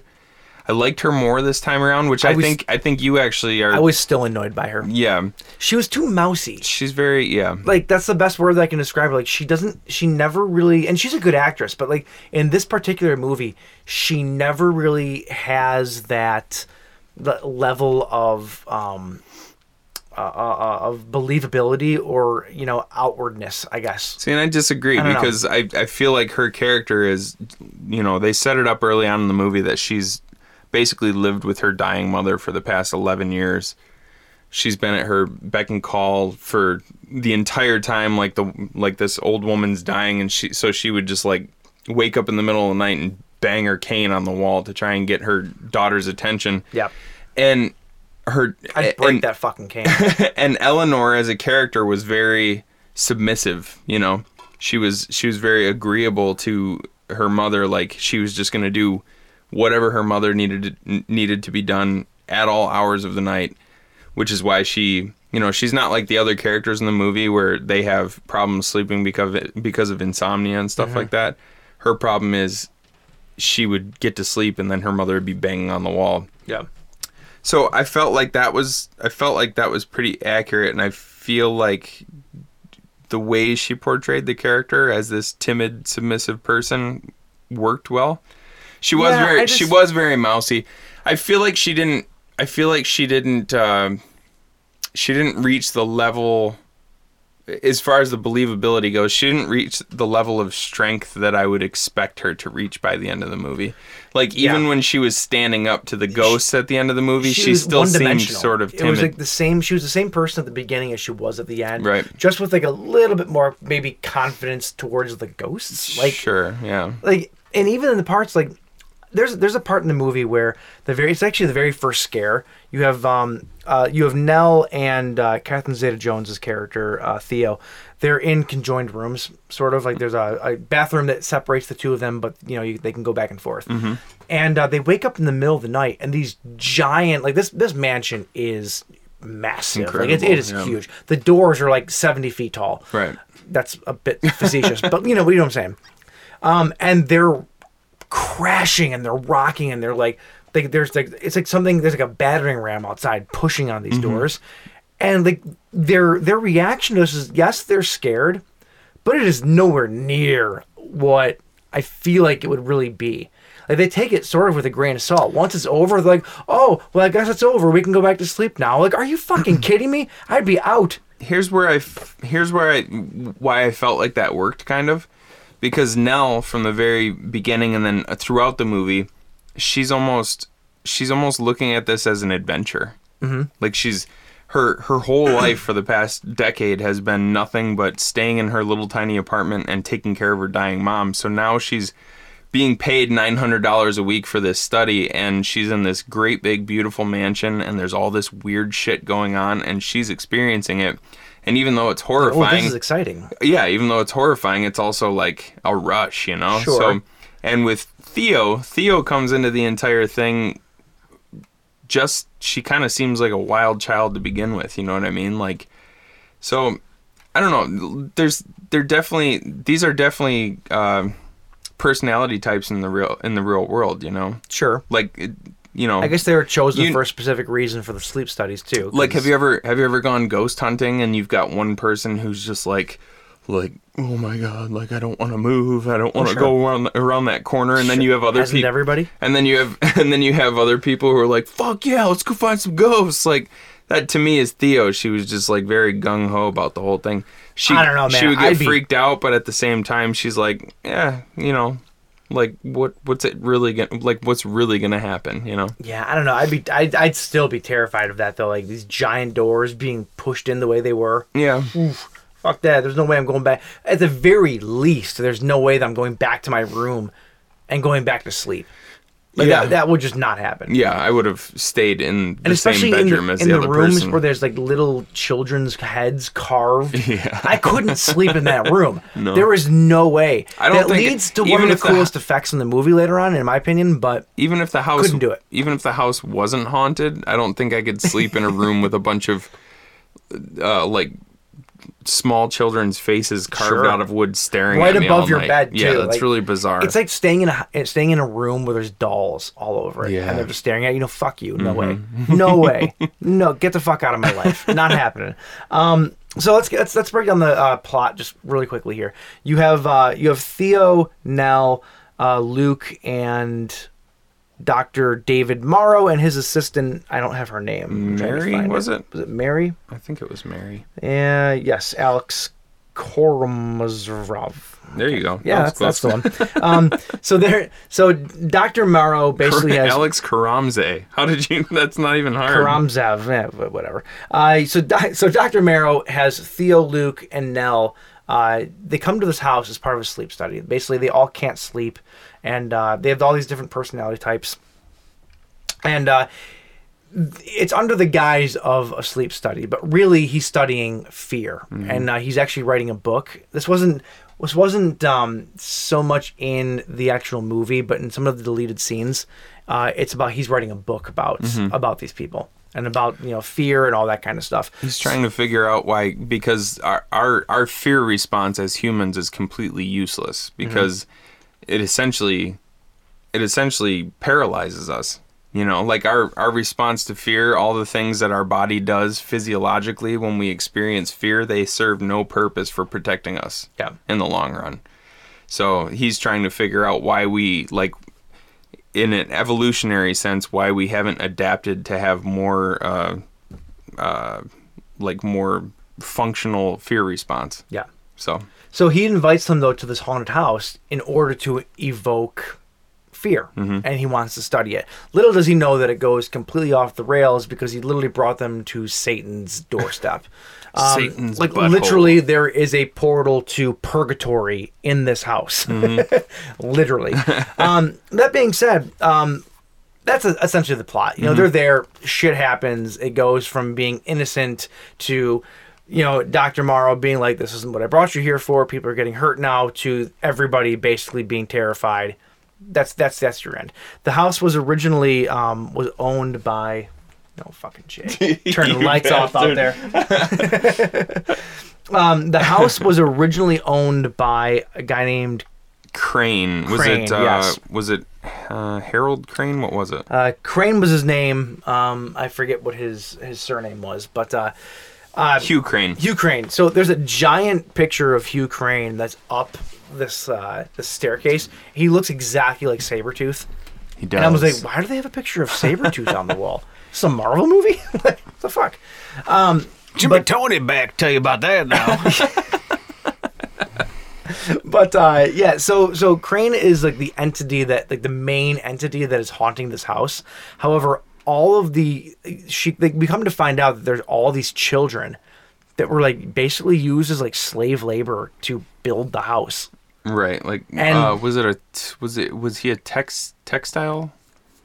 I think so. Did he own a textile? something like that, factory? yeah, And he yeah. basically like he started building this big beautiful mansion for his wife, and they wanted to fill it with children, but they couldn't have children. So turns out uh, Eleanor finds out that he was just basically kidnapping children from the textile mill and bringing them back there. But then you know he wouldn't let them leave, so And- he would just kill them. From my understanding, when they died, he would burn them in the fireplace. burn them in the fireplace or there was the one there was the one room that they never actually made it into there was that like weird intricate door and it was a, a normal sized door it was No, like they did at the end. They did at the very end. Did they? Yeah, that was the door they went through where they found Nell at the very end. Oh yeah, that okay. was the door. all right But but before them though, this was like a hidden room in the house that they Right. couldn't get into. Like a whole hand pops out of the door and stops her at one point, which I actually thought was kind of cool. Yeah, it but was alright. that's like the jumping off part to where they really jumped the supernatural shark. yeah Go- Um, ghost shark But we'll get there. But we'll get there.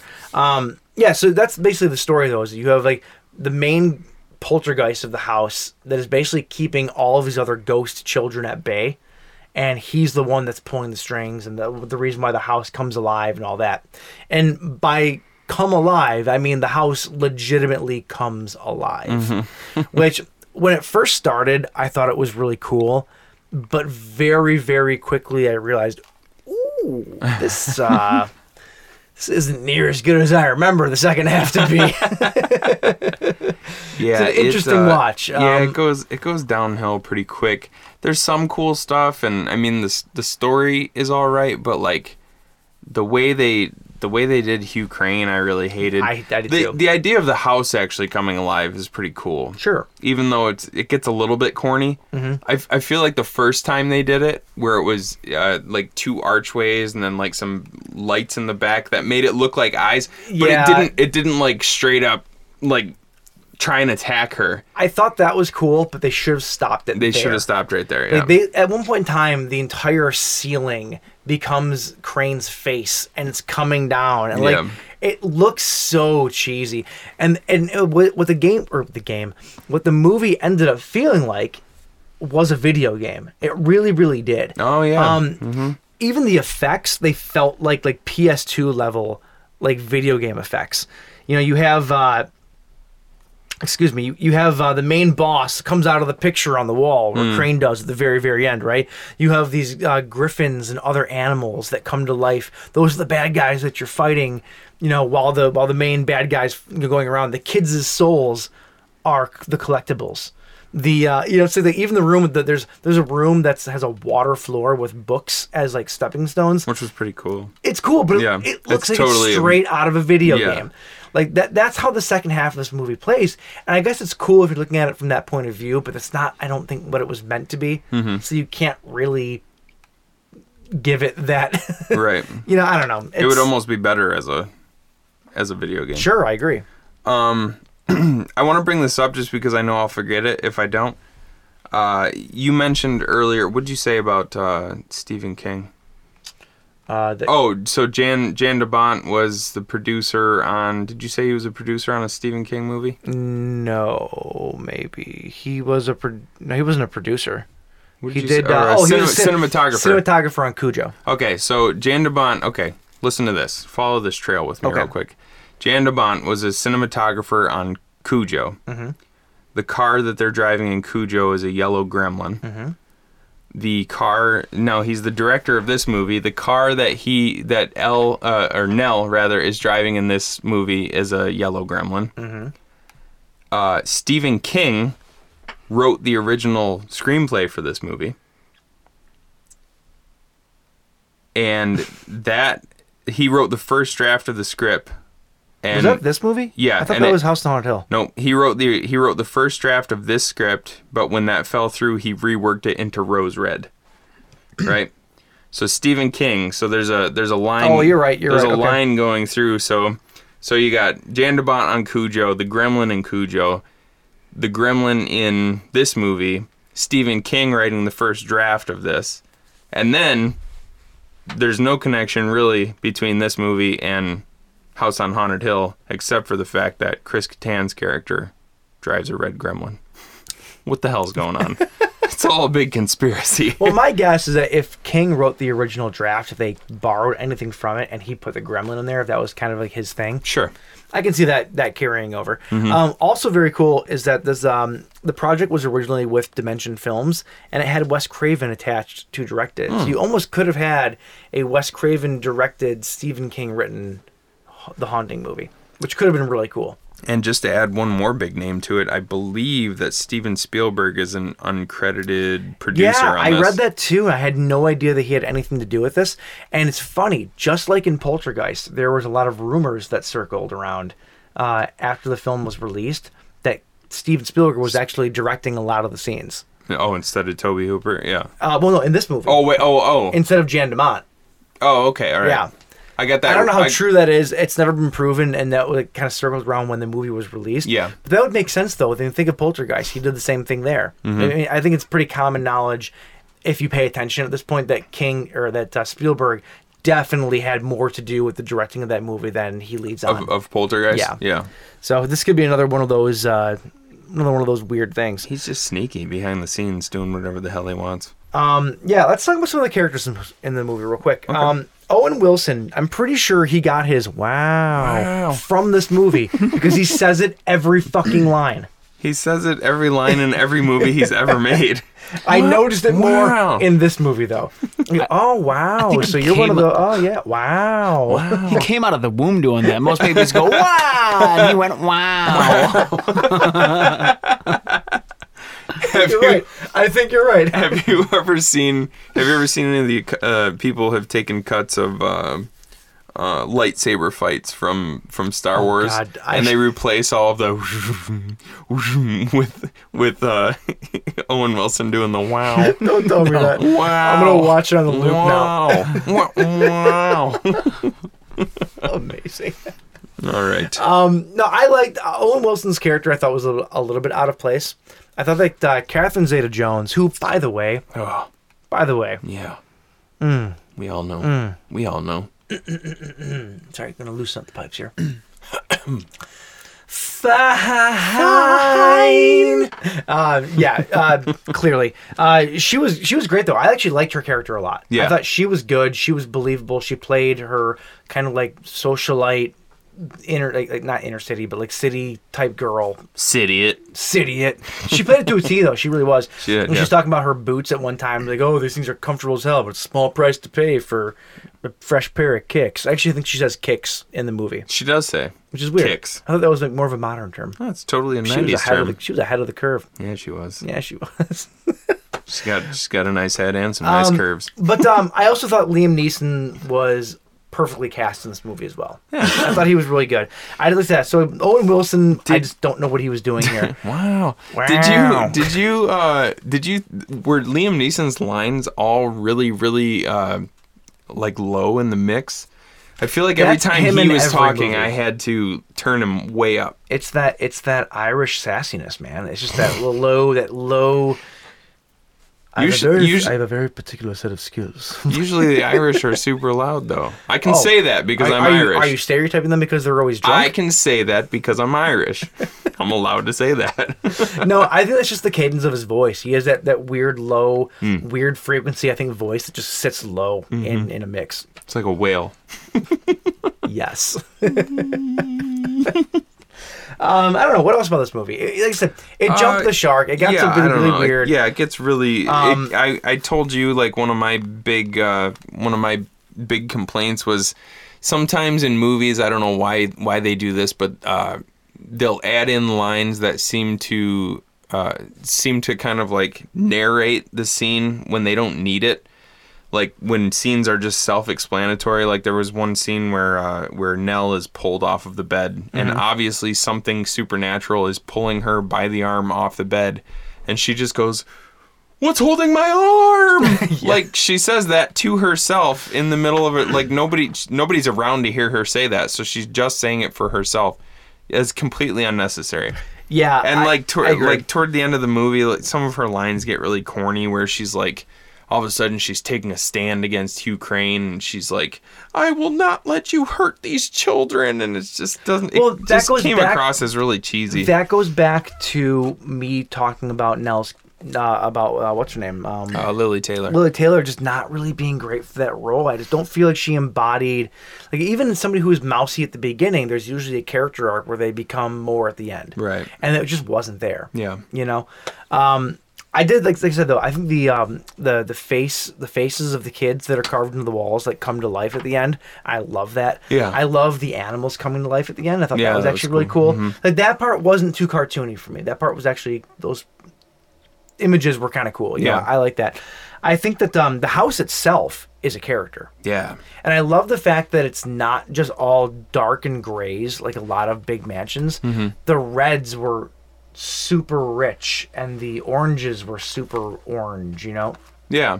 Um, and, and I and I really dig that. I think that Mhm. was really cool. It gave the house this kind of warm feeling to it, which is not what you normally see in these old mansion haunted house movies. Right. So I thought that was really cool. It was kind of an, almost like warm, inviting. Yeah. I'll say warm one more time. Well, I, was, I mean, it was still spooky as hell, though. I think uh, my favorite part of the house, hands down, was the gigantic fireplace. Yeah.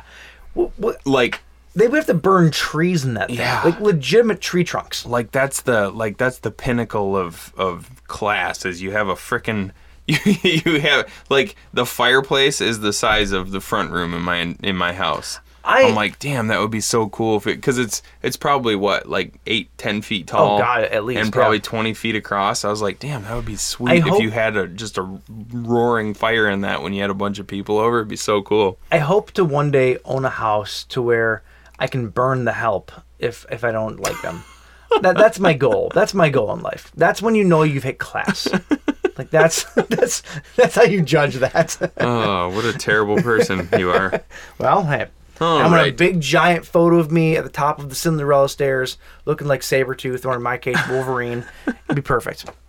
Love it. You sinister bastard. Yeah, All that- right. that's well, The uh, Haunting. that's There's- the haunting from 1999. Watch it. I would I would still recommend it.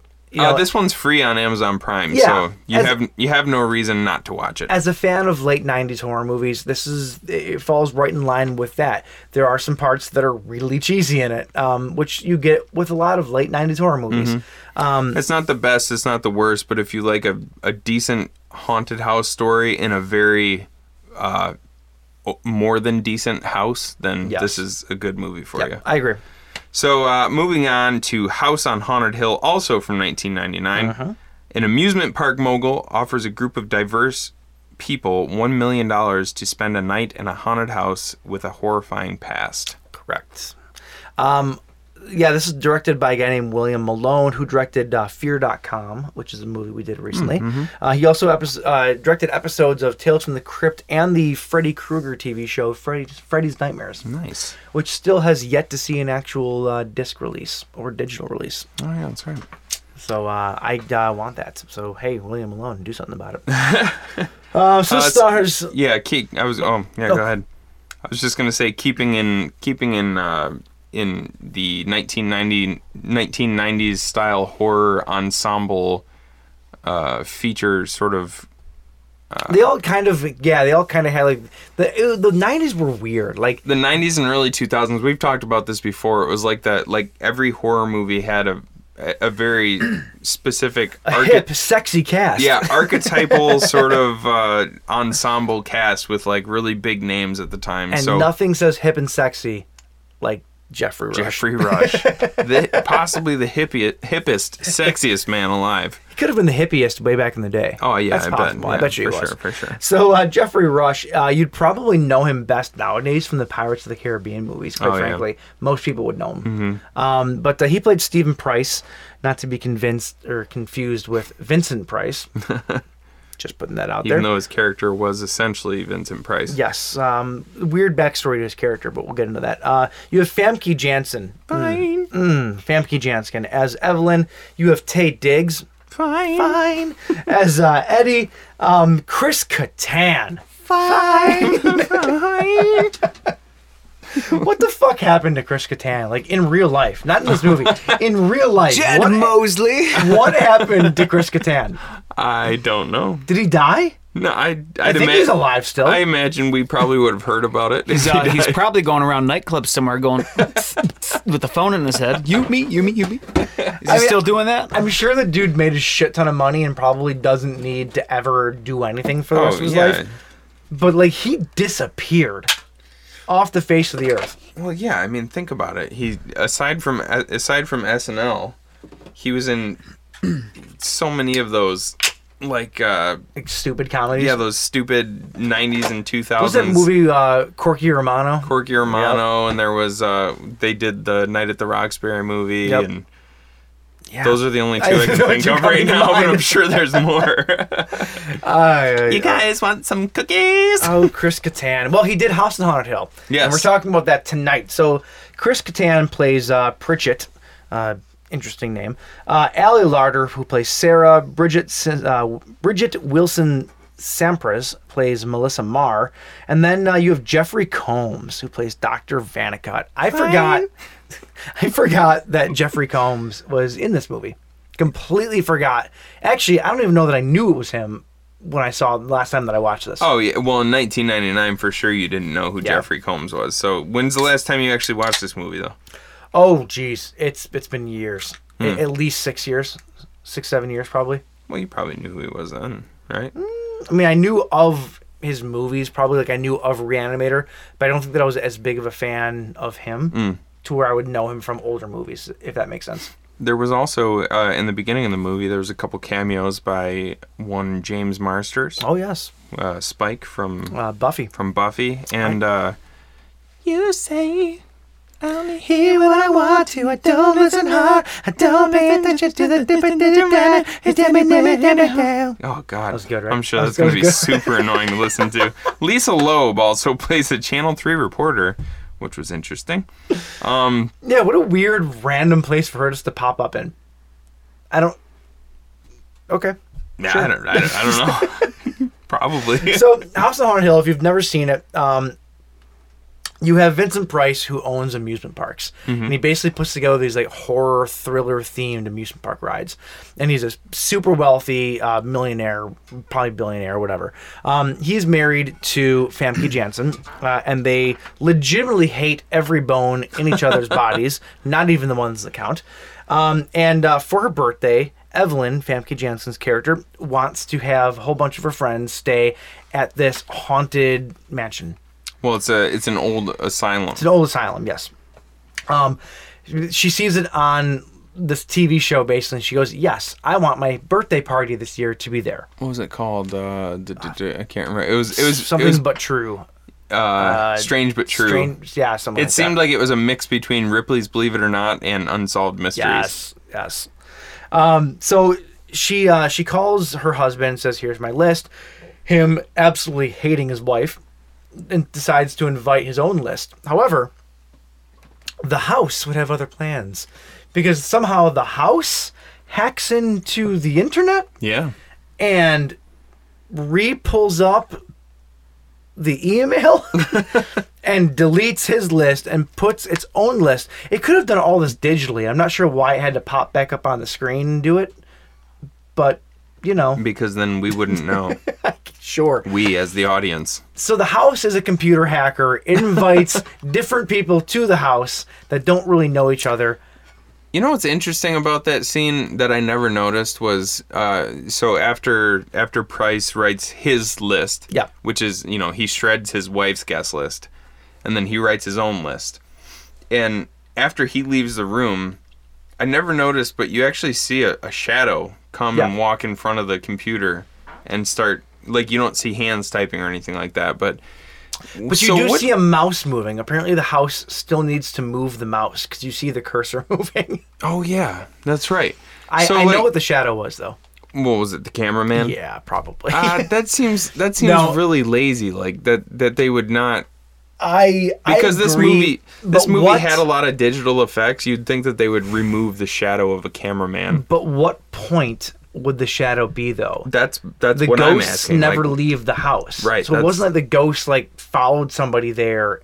It doesn't really make any yeah, sense. that's why that's why I'm saying I never noticed that shadow in that. So it is either just laziness and the cameraman shadow is completely visible in that scene, or I don't know something we're not Yeah. thinking of of the. Uh, I'm not sure how it plays in. You pointed out when we were watching it, and it was an, an interesting thing to see. yeah. I don't know where it fits in how the movie works, though, if that makes sense. Mm-hmm. Um, Yeah, same here. Clearly, something was there doing it, but it doesn't. Yeah, I don't know. I got nothing. Maybe it was Casper. These movies all remind me of Casper a lot too. The giant mansion and the '90s effects. Yeah. I love Casper. I Such do a too. good movie. It's such a good movie. I love Stinky. He's my favorite. Anyway, back to House of the Haunted Hill. Um, yeah, so uh, all these strangers basically show up for this party, um, and when they get there, to the surprise of Famke Janssen and Jeffrey Rush, they don't know him either. Mhm. They have no idea who these people are. The best part about it, though, is that Price, uh, Rush's character, Price just goes with it. He kind of like, kind of, it comes off like he just kind of loves it. Like, oh, uh, the the game is afoot. You know, Well, throughout the entire movie, uh, until they finally realize that something terrible has, is going on, Price just thinks because he already he knows he shredded her list and he put out his own list, Mm-hmm. Mhm. but he knows that none of these f- five people who show up are the list that he put together. So he thinks that Evelyn has somehow hacked into his system and invited some people he doesn't know. So they're just going back and forth. And she thinks the same. Yeah. So the entire the entire movie, she's accusing him of uh, like playing head games with everybody, and he's accusing her of the the very same thing. So they never really have a real sense of danger because they think that it's all just a big ruse. not until a little bit later. But Right. yeah. So so they're in the house, and um, bef- I'm not going to go into the whole plot of what happens, Sure. obviously. But the show they have these um, the asylum had these crazy like steel shutters that basically lock down the entire building to where you cannot get out. And this activates while they're in there and they're stuck in the building. From there on, they're wandering in the building trying to find ways out and this and that. And all the crazy supernatural shit happens. And um, there's really cool imagery in this in this movie. Um, particular for me, the very first scene where they go down to the basement to try to find like the control panel Mm-hmm. they uh they they go into this basement area where there's all these weird like medical statues it seems like maybe figures behind glass i don't even know what they are You know what they reminded me Like, of, and you know what they might actually be. I don't know if they would have like uh, actually used these for the actual movie, but we, uh, Aaron and I went to the DIA or not the DIA. It was the uh, Detroit Science Center. Yeah. When they had that, uh, I can't remember what they called it. It was like the the the human body something exhibit. yeah, the human body exhibit Is, basically is yeah. that what it was Yeah, called? i think so essentially, what they did with these b- bodies, like people donated their bodies to science after they died, sure. and they have this they have this weird compound that they inject into these people's bodies, and it fills every s- like all of the millions of tiny little capu- capillaries in your body, and like every like every inch of tissue in your body, and preserves it, it almost like plastic. it's called flex seal Flex Seal. they just injected it in you, you can preserve a body and you can also save your boat from sinking to the bottom of the lake. and uh, it, it was so cool because like they there were it reminded me of something from uh, from that movie The Cell that we did a, a while back because there was just like they would have like cross sections of like they'd have a person's body but then they would have like one inch cross sections of the body and then split into like like 15 pieces so you Yeah. could see like all the inner workings or they had one where it was just the capillaries and veins of the person so it was like a person standing there but all you could see was that why are you smiling at me like that still thinking about my flex seal joke that's not that funny it is to me mike's just over here just really enjoying his own company i am i really am um someone's got to but yeah that's what they look going back to what you were talking about that's what they look like it's like these bodies behind the glass but, they're, preserved they're in some almost, like, weird demonic looking though. One of them was on a horse. I, I don't know what was going on. I don't That- know what they were for. That's why but they I were in wa- the basement of this asylum. That's why I wonder if those were actually if they actually borrowed those from that exhibit because one of the ones I'm pretty sure one of the ones that we saw at the science center was riding a horse. Well, these weren't like these weren't like cross sections of bodies. no, of I'm weird, not though. saying that they were all cross sections. That was just an example, Oh, but like oh, some of okay. them were full human bodies. Well, probably not because that exhibit was relatively new within the last ten years, right? This movie's Mm. twenty years old. I, I I don't think the exhibit itself was only 10 years old. I think it had been traveling around Well, the US for quite a while. Okay, I mean that's that's fair. We I can don't do that know. Who later. cares? But Who yeah, cares? really weird imagery though. Like Yeah. really cool. Um, like I said, it's almost like demonic, weird, like little devil babies behind glass, but Yeah. looks but they look like they're in wax. Like I don't know, Mhm. it's just really weird stuff. Yeah. And the entire the entire movie had that that really weird dark grimy feel to it which i Mm-hmm. Mhm. love it's one of the things i love about this movie the most Mhm. is that feeling and for as dark and grimy as it is it's also really light Yeah. like n- it's it's it's every room you can see every part of it yet it's still like grayscale almost like it's Yeah. weird it's a weird juxtaposition of light and dark and they do a really good job of it Well, and to add to the, not to the literal lightness of it, but it's also like the the actual performances are are on the lighter side too.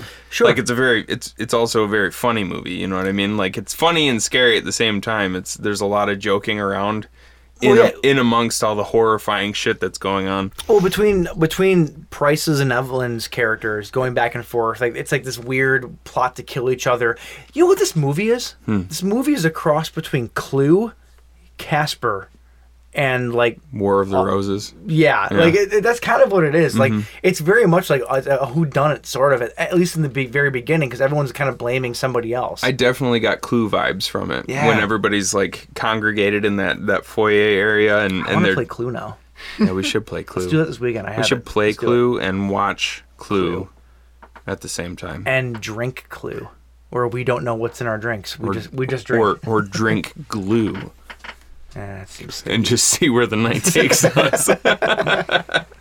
um, but no, it did. It gave off those kind of vibes, Yeah. though, and I like that. And the, the comedic parts really do come out, even though Chris Kattan is trying his hardest to act like afraid of the house. He still comes off very comedic. Uh, Like, I think his I think his character was supposed like out of everybody, his character was supposed to be the co- comedic relief. Yeah, I guess so. I don't know. It- It seemed to me like I couldn't tell if it was supposed to be comedic or if he was really trying and just failing. I really couldn't tell. See, There's I a got- fine line. I got the think, between opposite the two. feeling from it. I was like, with all the with all the movies and skits that you've seen Catan in, where he was just a goofball, like this movie actually kind of showed off his acting chops a little more. I mean, a little bit more, yeah. That's just that's what I got. Because from there it. are more serious types to it. The subject matter is Yeah. more serious in general. Um, and then you have Jeffrey uh, Jeffrey Combs' character. Loved it. Vanikut. Loved it. Yeah. Um, and like the parts there, there's some parts where uh, where when Price realizes that this is not just his wife doing it, he starts seeing Jeffrey Combs' character in the uh, the screens. And because it- there's a there's like a uh, there's a like a security room where they can see all of the Yeah. camera like because the camera Price feeds did from the- set up some stuff. Sure, yeah. Mm. But it, no, nothing went to his plan whatsoever.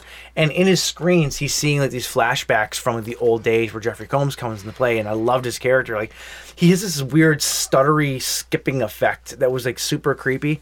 Yeah, we always we always talk about because there's some more modern examples of that kind of stuttery movement where Mhm. it just doesn't really serve the story. Like it's it's only for it's only for the look rather than actually serving some sort of purpose. And I really loved like uh, the way Vanikit moves in this movie is the thing that stuck with me probably the longest. Like after I first saw this movie back when I was Very younger, 90s because it's like it's it, it's when you see him moving through through the room with that stuttery walk not only is it like super scary looking but it's also it it kind of it looks like what you would see on old film because f- like the frame rate on film was so slow that it it would look kind of stuttery like that so it made sense for him to move like that i feel like so many movies took that that sort of uh that sort of movement and stuck it into more modern looking films Mhm. where it didn't make sense for the characters to be moving that way. Let's do that because it's scary. Yeah. It doesn't make sense though. Yeah. I mean, it's still it's still scary, but like it doesn't make yeah, it doesn't I make agree. sense. I Why agree, would you do hundred that? percent. Um, uh, one of the things that stuck out to me a lot is the m- what the, in the middle of the movie when they start to figure out that they're stuck in this house and it's not them killing each other. There starts this montage of them trying to get out of the house, and there's this music cue that happens that is completely out of place Hmm. for the entire rest of the movie and it reminds me of like scooby-doo music like all the characters are scrambling around this this asylum trying Hmm. to Mhm. find a way out trying to do something and it's like this super upbeat sort of bright music did you not notice this i don't think it so. drove me fucking nuts because it was completely juxtaposed Was it- to the was rest it of the movie Only in one part? it was well, it was a segment. It was like that middle part where like they realize what's going on and they're all trying to find a way out or trying to f- find their way through the uh, through the, the asylum. Yeah. I don't know. I, would, I'll, I I, don't think I that- guess I'll need to show you again. yeah, but I'll it go was back, just I'll have to go back jarring and watch it. to me. It 'cause was I don't so remember it. weird Yeah. because it just didn't fit the rest of the movie at all. Uh huh. Like I say, it reminded me of like Scooby Doo music almost, like where they're doo-doo-doo-doo running around the house and trying to figure this out. Like it wasn't that upbeat, but it was like halfway there. You know. I'm just thinking thinking of the uh what the hell is the I mean, it was sort of like that. It really was, like to me at least. It was, it was just weird. Um, yeah, I don't know. It was just super bizarre to me. It was a weird, weird thing. Um, and all, Go ahead. no, I was saying I my rest of this is about the end of the movie. So Uh, I was One. just going to go back to kind of some of the imagery because this is my biggest takeaway from this movie is the imagery. Mhm. Like I, I, I actually really enjoy this entire movie, and it and for the most part it held up. Uh, the the darkness at the end is really like it's really really bad. I mean, but lots, of, uh, lots, lots of naked chicks though. lots of naked chicks. Um, If you don't know what we're talking about, just watch the movie. or we'll explain it in a minute. Um, for the mo- for the most part, the entire movie held up, but there's like there's just some really awesome imagery that I I can't remember seeing anything like it prior to this movie. I agree. Um, first of all, we we talked about when when we started the movie, we're like, this intro is essentially just a tool video. Really was. It started as a tool video, transitioned into something that you may have seen in like a uh, Nine Inch Nails video, and then some of the imagery in the like within the movie reminded me of like uh, like Aphex Twin videos. I don't think I've ever seen an Aphex Twin video. There's like that. Uh, there's there's the one part where the so um, Bridget Wilson, Bridget Wilson Sampras rather plays Melissa Marr, and she's she's trying to get. She has a camera with her the entire time. She's trying to get something good on film because she wants to she wants to leverage it into getting her own TV show. And she goes. This is this has always been one of the creepiest parts of the movie to me. She's down in the basement by herself, which why? would you do that? That's a terrible idea. But she's down in the basement, like filming stuff, and she comes across one of the operation rooms or the um, the operating rooms, and she sees the doctor and two nurses like operating on this conscious pa- patient, and like he's screaming and stuff. She sees him on the camera, and then she puts her camera down, and there's nobody there, and Yeah. then she raises it back up, and then they all slowly look up at the same time. But the Aphex twin part that I was talking about is when she then she hears something behind her, and she looks back, and there's just like what looks like an old asylum patient standing in the corner, and his face is obscured. You can't really see it. Mhm. And then it does this weird thing where it jump cuts to where it it's all of a sudden like standing right in front of her, and his face is shaking back and forth, but he's got this gigantic mouth. I think uh, I'm trying to think of the Aphex Twins video for "Come to Daddy." I think. Watch that one. Okay. And there's this part where this like giant, like weird alien looking thing is screaming in this woman's face, and it looks just like that. Okay. Send it to me tonight. I wanna yeah, watch I it. will. It's really cool. That scene too, when we were watching it, um, I thought for sure. I, I thought that that'd be a really cool thing if, like, with the way that virtual reality is set up these days, and like um, and sensory like uh, manipulation in like haunted houses and stuff. Mhm. I always th- I, I- I was watching this. I'm like, it'd be really cool if you could have like a like a haunted attraction or something like that, right? To where you have that old school type of video camera, but there's sensors set up all around a room to where it knows basically what to look at. Like the way they filmed, and it's be obviously super expensive. The way they filmed Avatar, Mm-hmm. Mhm. where wherever the camera was pointed, it already saw basically the the digital makeup of the world. Um, they already have this. Haven't you- I?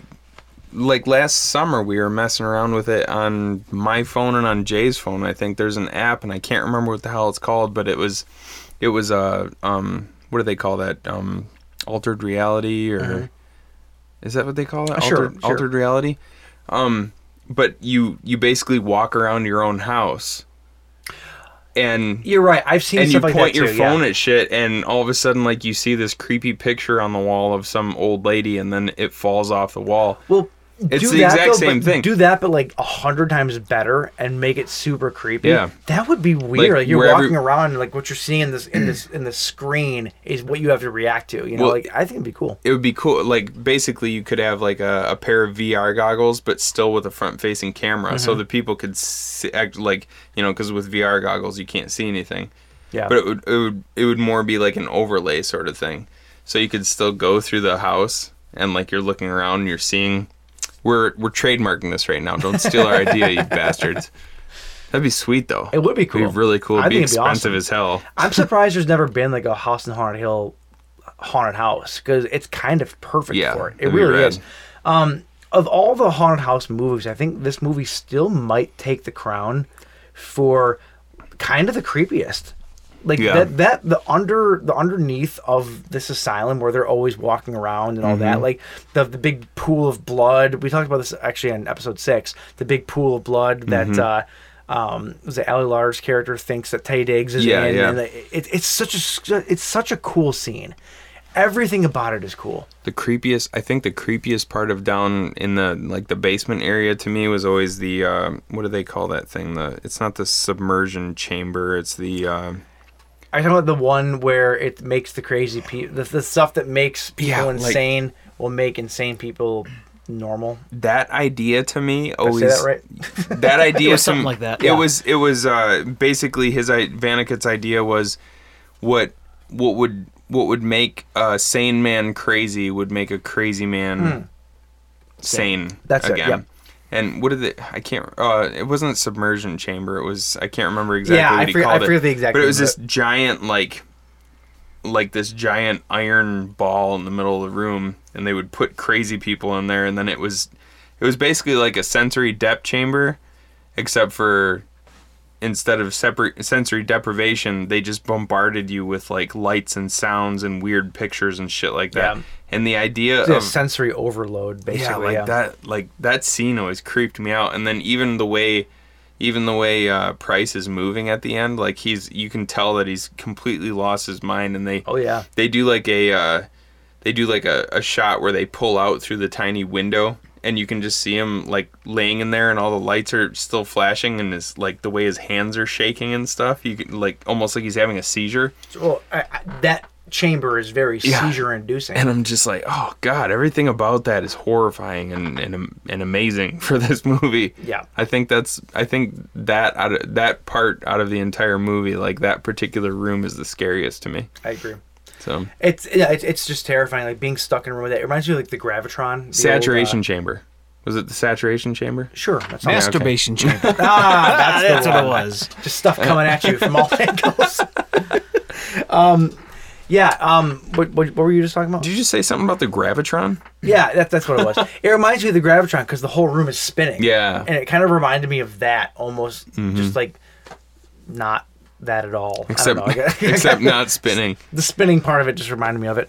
Um, I want to go to the end real quick, okay? Because you have two characters that actually do survive at the end. You have Tay Diggs, Mhm. uh, Eddie's character, and is it I get the two blondes? Allie I- Larder. is it Ellie Lauder? Yeah. Okay, I, I do have to say this: don't cast two actresses that look almost identical in the same movie. I 'Cause It's don't- kind of confusing. I don't think Ellie Larder and uh, yeah, they do. They look close enough. They look un- they look enough like each other that they're confusing at times. You know what they say about blondes, we all look the same, right? I don't think that they look even close to similar. Well, I think that they do. I don't know. Your opinion is invalid. All right. But so it's Allie Larder though and Tay Diggs. They are they survive on the on the- on the on the outside. with with the help of ghost Chris Kattan. Yes, right? Because of course that's what happened to him. Ah, he came back as a ghost. um, and as they're sitting out on this little ledge up on like the thousandth floor of this of this haunted asylum, Yeah. Uh, um, they find these uh, the checks that Price made out to them for Right. five million dollars. Well, it was it was 1 million dollars per person if they survived the night. And between the two of them, they basically had five million dollars. right. Can you cash a dead man's check? It was a it was a it was a bank note or uh, what do you call those? But can you still cash that though? After it that was person's it was dead? made out to cash. No. Yeah, so yeah, Okay, that that's was my fine. question. The other thing was is there should have been a sequel to this movie of them just sitting on a ledge for an hour and a half over the course of like five days. It'd be like uh, it'd be like Frozen, except for on actually. there you go. Yeah. It would've been- it would've Well, been I've sweet. always wondered how the hell do they get down at the end of this movie? Uh, you just get sick and tired of living and you jump. Well, because because the, the the part of the house that they're on is facing out over the bluff. Like there's no even nowhere if, to go. even if there was a maintenance crew coming the next day, they're not going to go up to that part of the house, like up in the attic, because obviously it hadn't been maintained for years. Exactly. And nobody's going to see two people sitting sitting on on that ledge way up there. I'm convinced that uh, after this movie, even though they had five million dollars, they died up on that ledge. That's just what I think. yeah, there's nothing. There's nowhere else they could possibly go. No. Like, Also sweet, we the- won five also- million dollars, but we can't do shit. Also, they seem pretty comfortable with the fact that they're sitting on a three foot ledge, 500 feet in the air, just kind of chilling. I think I'd rather die in the house. Yeah. I really do. Yeah. That'd be a that would be a miserable way to die. Is just s- either sitting up there until you're dead or jumping. Those are your two options. Or, or you could be engulfed by the darkness made out of a bunch of naked ladies. Sounds sounds like a pretty simple choice to me. Right? by, by the way, I said that we would mention that earlier. The darkness, the thing, the creature that comes out of the, the vault at the end. Uh, if you look closely, it's just made out of a bunch of pictures or a bunch of videos of naked dancing ladies, which There's- is the weirdest thing. yeah, I've never there's really two understood of them that. are in the forefront that are really, really Uh-huh. obviously naked ladies. They should have hidden them a little bit more. I think it would have been more effective. Well, the thing is, is like it only it only really became evident to me after it had been pointed out to me. True. By IMDb, I think. So but once you see it, though, once you see it, it's yeah, it's you, blatant. right, yeah, yeah. I don't know. I think it would have been better served to hide it maybe a little bit more. Yeah. So we have to look for it, but that's just me. Yeah. I Um, don't know, what else anyway, you got? yeah, that's uh, what, uh, you got anything else? think I, did that's- have one more question. We're, we're we're wrapping up on time here. I did have one more question though. Um, of all the people that were invited to this party, right? Mhm. The one person that was in on any of the jokes was um, the doctor. Yeah. What's his name? Um, this was Schrader? No. What's his name? Peter Gallagher, Blackburn. So Blackburn played a doctor. Mhm. He was the one guy that was sort of in on the joke because he ended up being a we'll call him a sexual partner with Evelyn. How about accomplice? Sure, that one. Sexual accomplice. Sexual accomplice with Evelyn. So they knew each other Yeah. the rest of the people did not know each other. And supposedly, all of the people in the house were brought there by the house. Mm-hmm. And all those people had connections to the house, except for him. So, how did he get invited to the house? Because they all had the same invites from that computer. I, That's what doesn't make I sense. don't have a good answer for that. Yeah, it's weird. It, I, I because obviously Evelyn Im- invited him. Sure. But but he wouldn't have the same invite. Right. He wouldn't have all of that same stuff. right. That part almost doesn't make sense at all. Like, Yeah. They, they kind of it's it's a loophole in uh, it's a glitch in the matrix. If you will. Unless unless the house knew for some reason her intentions and and put him on the invite list just because they knew that he was a cog in I don't the think the house cared about anything other than the uh, re- people. re- like taking out the taking bloodline of revenge, the yeah. people who had survived. Yeah. Which, if you don't know, what we're talking about. Watch the movie; Watch it makes the damn sense. movie. But, but yeah, I, I, that doesn't make sense. yeah, yeah. like his character being there and they all had the if if they didn't show him with an invite Right. then it would be different but they did Right.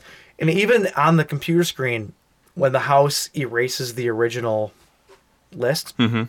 it the, the the scene fades out as it's typing only the third person Mhm. so i don't know if it actually says his name on there i don't think that it does No. but he still has the invite so it's like i, I just don't really get it I don't know, Wait. that's weird Wait, what the hell was? Actually, it might have. Wha- uh, Because it only has his it only has his last name on uh, on IMDb, but I remember the name Ben. I feel like I remember the name Ben Blackburn, so it might have actually put his name down. Well, we will rewatch it Yeah. then, and this could be a correction for next Yeah. week. But that was my one question, though. Yeah, and uh, I don't have a good answer to it, so Well, all right, is so that it? that'll do it. Yep, that's the house on Haunted Hill and the Haunting, both And- from 1999. That was the year of 1999. Yes, sir. Uh, are we doing the Wheel of Pizza Death? This Uh, my phone died again. Oh, literally okay. two weeks in a row. All right, so Um, I do have options though. If you want to just pick one, yeah, let's do that. we can do that. Um, we have. Let's pick between. Let's make J pick. Oh, okay. We have- We have we have a we have a uh, a Jim pick and a Mike pick. So here's we'll start with Jim's pick. Jim's pick is uh, holes in the ground. I'll let you tell it. I'll let you. Uh, holes in the ground. Pretty self-explanatory. So one is called the hole in the ground, and the other one is the gate. You've seen the gate before? I have not seen the gate. great. It's great. Good movie. And yours? Mine are, uh, I'm going to call this episode This Little Pig Went to Market, where we are watching Razorback and Boar, Hmm. the uh, two giant killer pig movies. The- These are your options. Hmm. Rhythm section. We got holes in the ground or killer pigs. Let's uh, let's run with the killer pigs. Killer oh, pigs. for fuck's sake! Yes. What? Oh, I'm so excited. So Boar is supposed to be really good though. I've heard That's good the one things that just about it. came out, It right? Just came out on uh, Uh, Shudder. Shutter. Yeah, cool. I've heard good things about it. We've actually talked about it on the show before. Well, yeah, there were So, stories about it I'm, for. I'm, I've been excited to see it, and Razorback is is a that's a pig cla- classic. Yeah, sure. a pig classic. Pig classic. so that's what we're going with next week then. All right, Jay, cool. high five. So boar and razorback. We'll do a hole in the ground the, the following week. Sure, why not? provided there's not a reason we shouldn't do it. Sure. Cool. All right, cool. Well, that's it for this week. Uh, if you want to find us on social media, you can find us on Instagram, Facebook, and SoundCloud at the Buzzed Kill Podcast. You can find us on Twitter at the Buzzkill PC and on all major streaming services. Clearly, you've already found us, so tell a friend.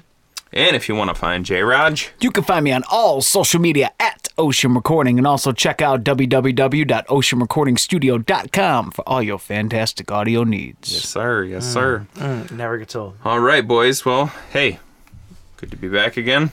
Cheers. Cheers. We'll see you next week. Cheers. Don't have a good night.